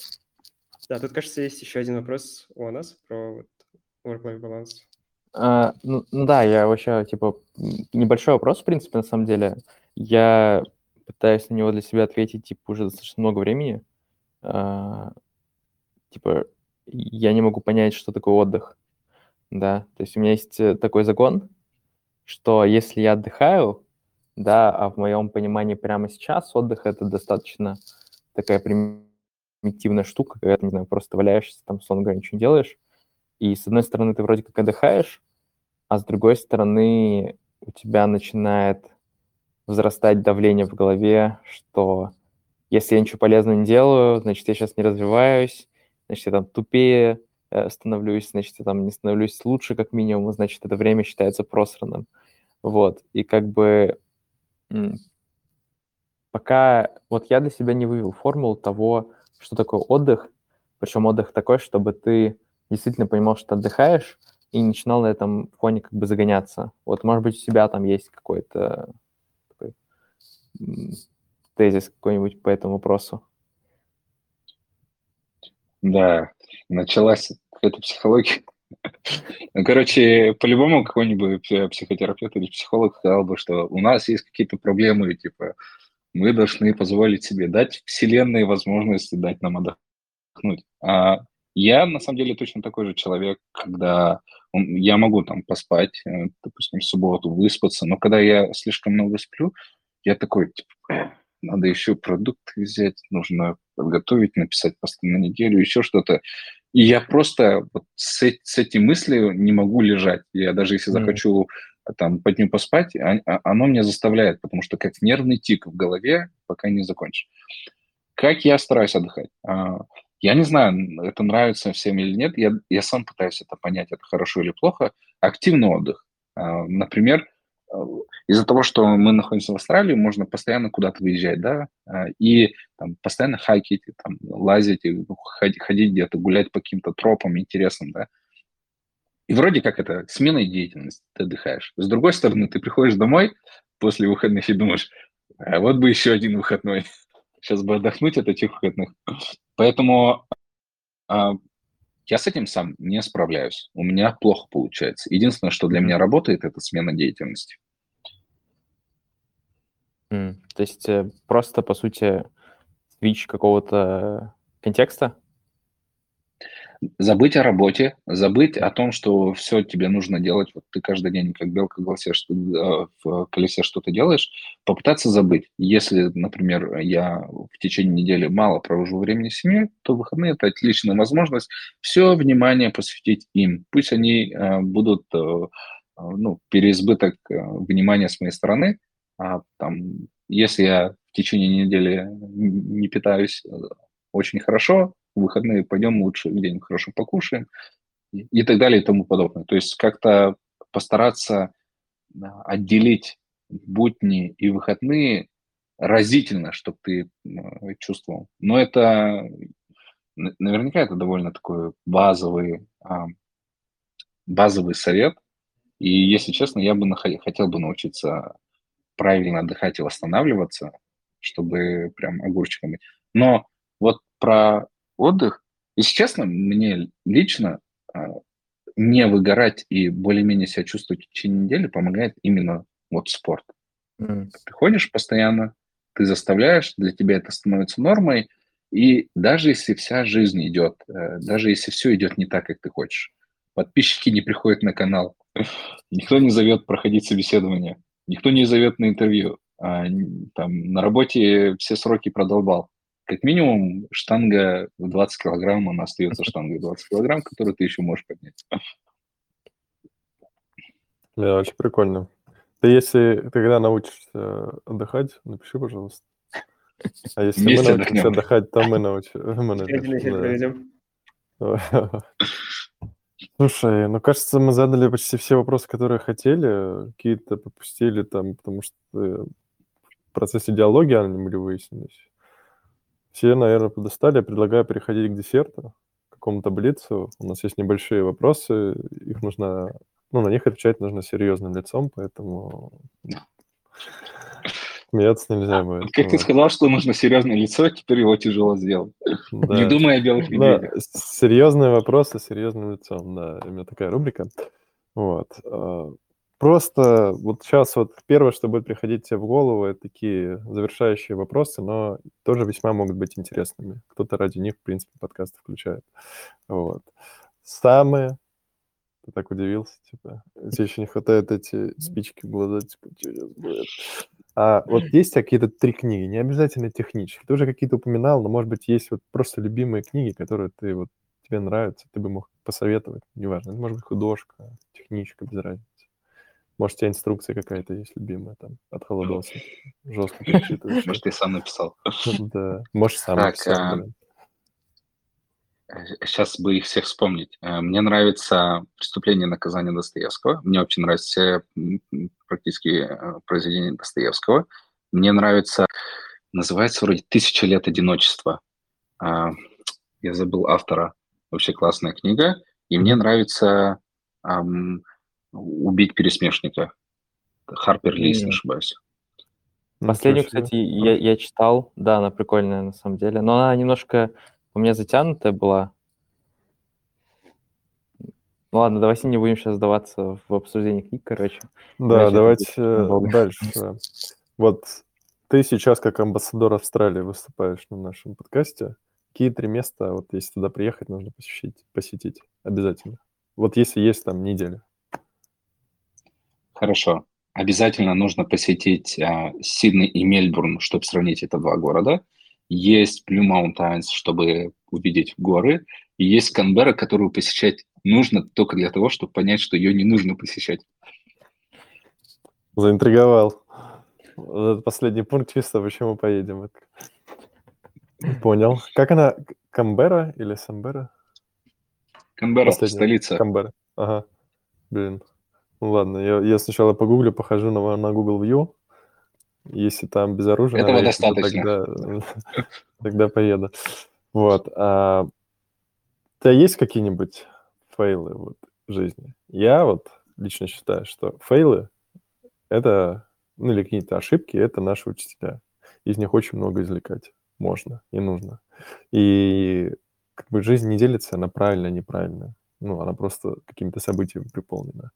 Вот, но если у тебя что-то такое, что в жизни происходило когда-то, может быть, не очень приятно, не очень удобно, если ты можешь этим поделиться, и что ты из этого вынес? Какой-то такой, не знаю, мелкий такой, может, большое событие, но запоминающееся. Да, я давно на работе я грохнул продовую базу данных, а потом Спасибо, день мы всю ночь восстанавливал. Вы приняты. Да. Это как это, да? Если бы на собеседовании был такой вопрос, расскажите про свой фейл. Да, мы вам обязательно перезвоним. А, да, да, и был такой момент, когда я был молодой, я что-то делал и пытался тестить какие-то запросы в базу, и, оказывается, я тестил на продовой базе, и, оказывается, я тестил запросы на удаление. Все удалил, потом несколько суток а, парился, восстанавливал, что-то восстановил, что-то нет. Что меня научило? Во-первых, что всегда нужно проверять ссылки и credential, куда ты вообще подключаешься. Теперь я постоянно проверяю, к какой базе я подключен, а какой нет. И всегда мы должны готовиться к каким-то дизастрам. И, наверное,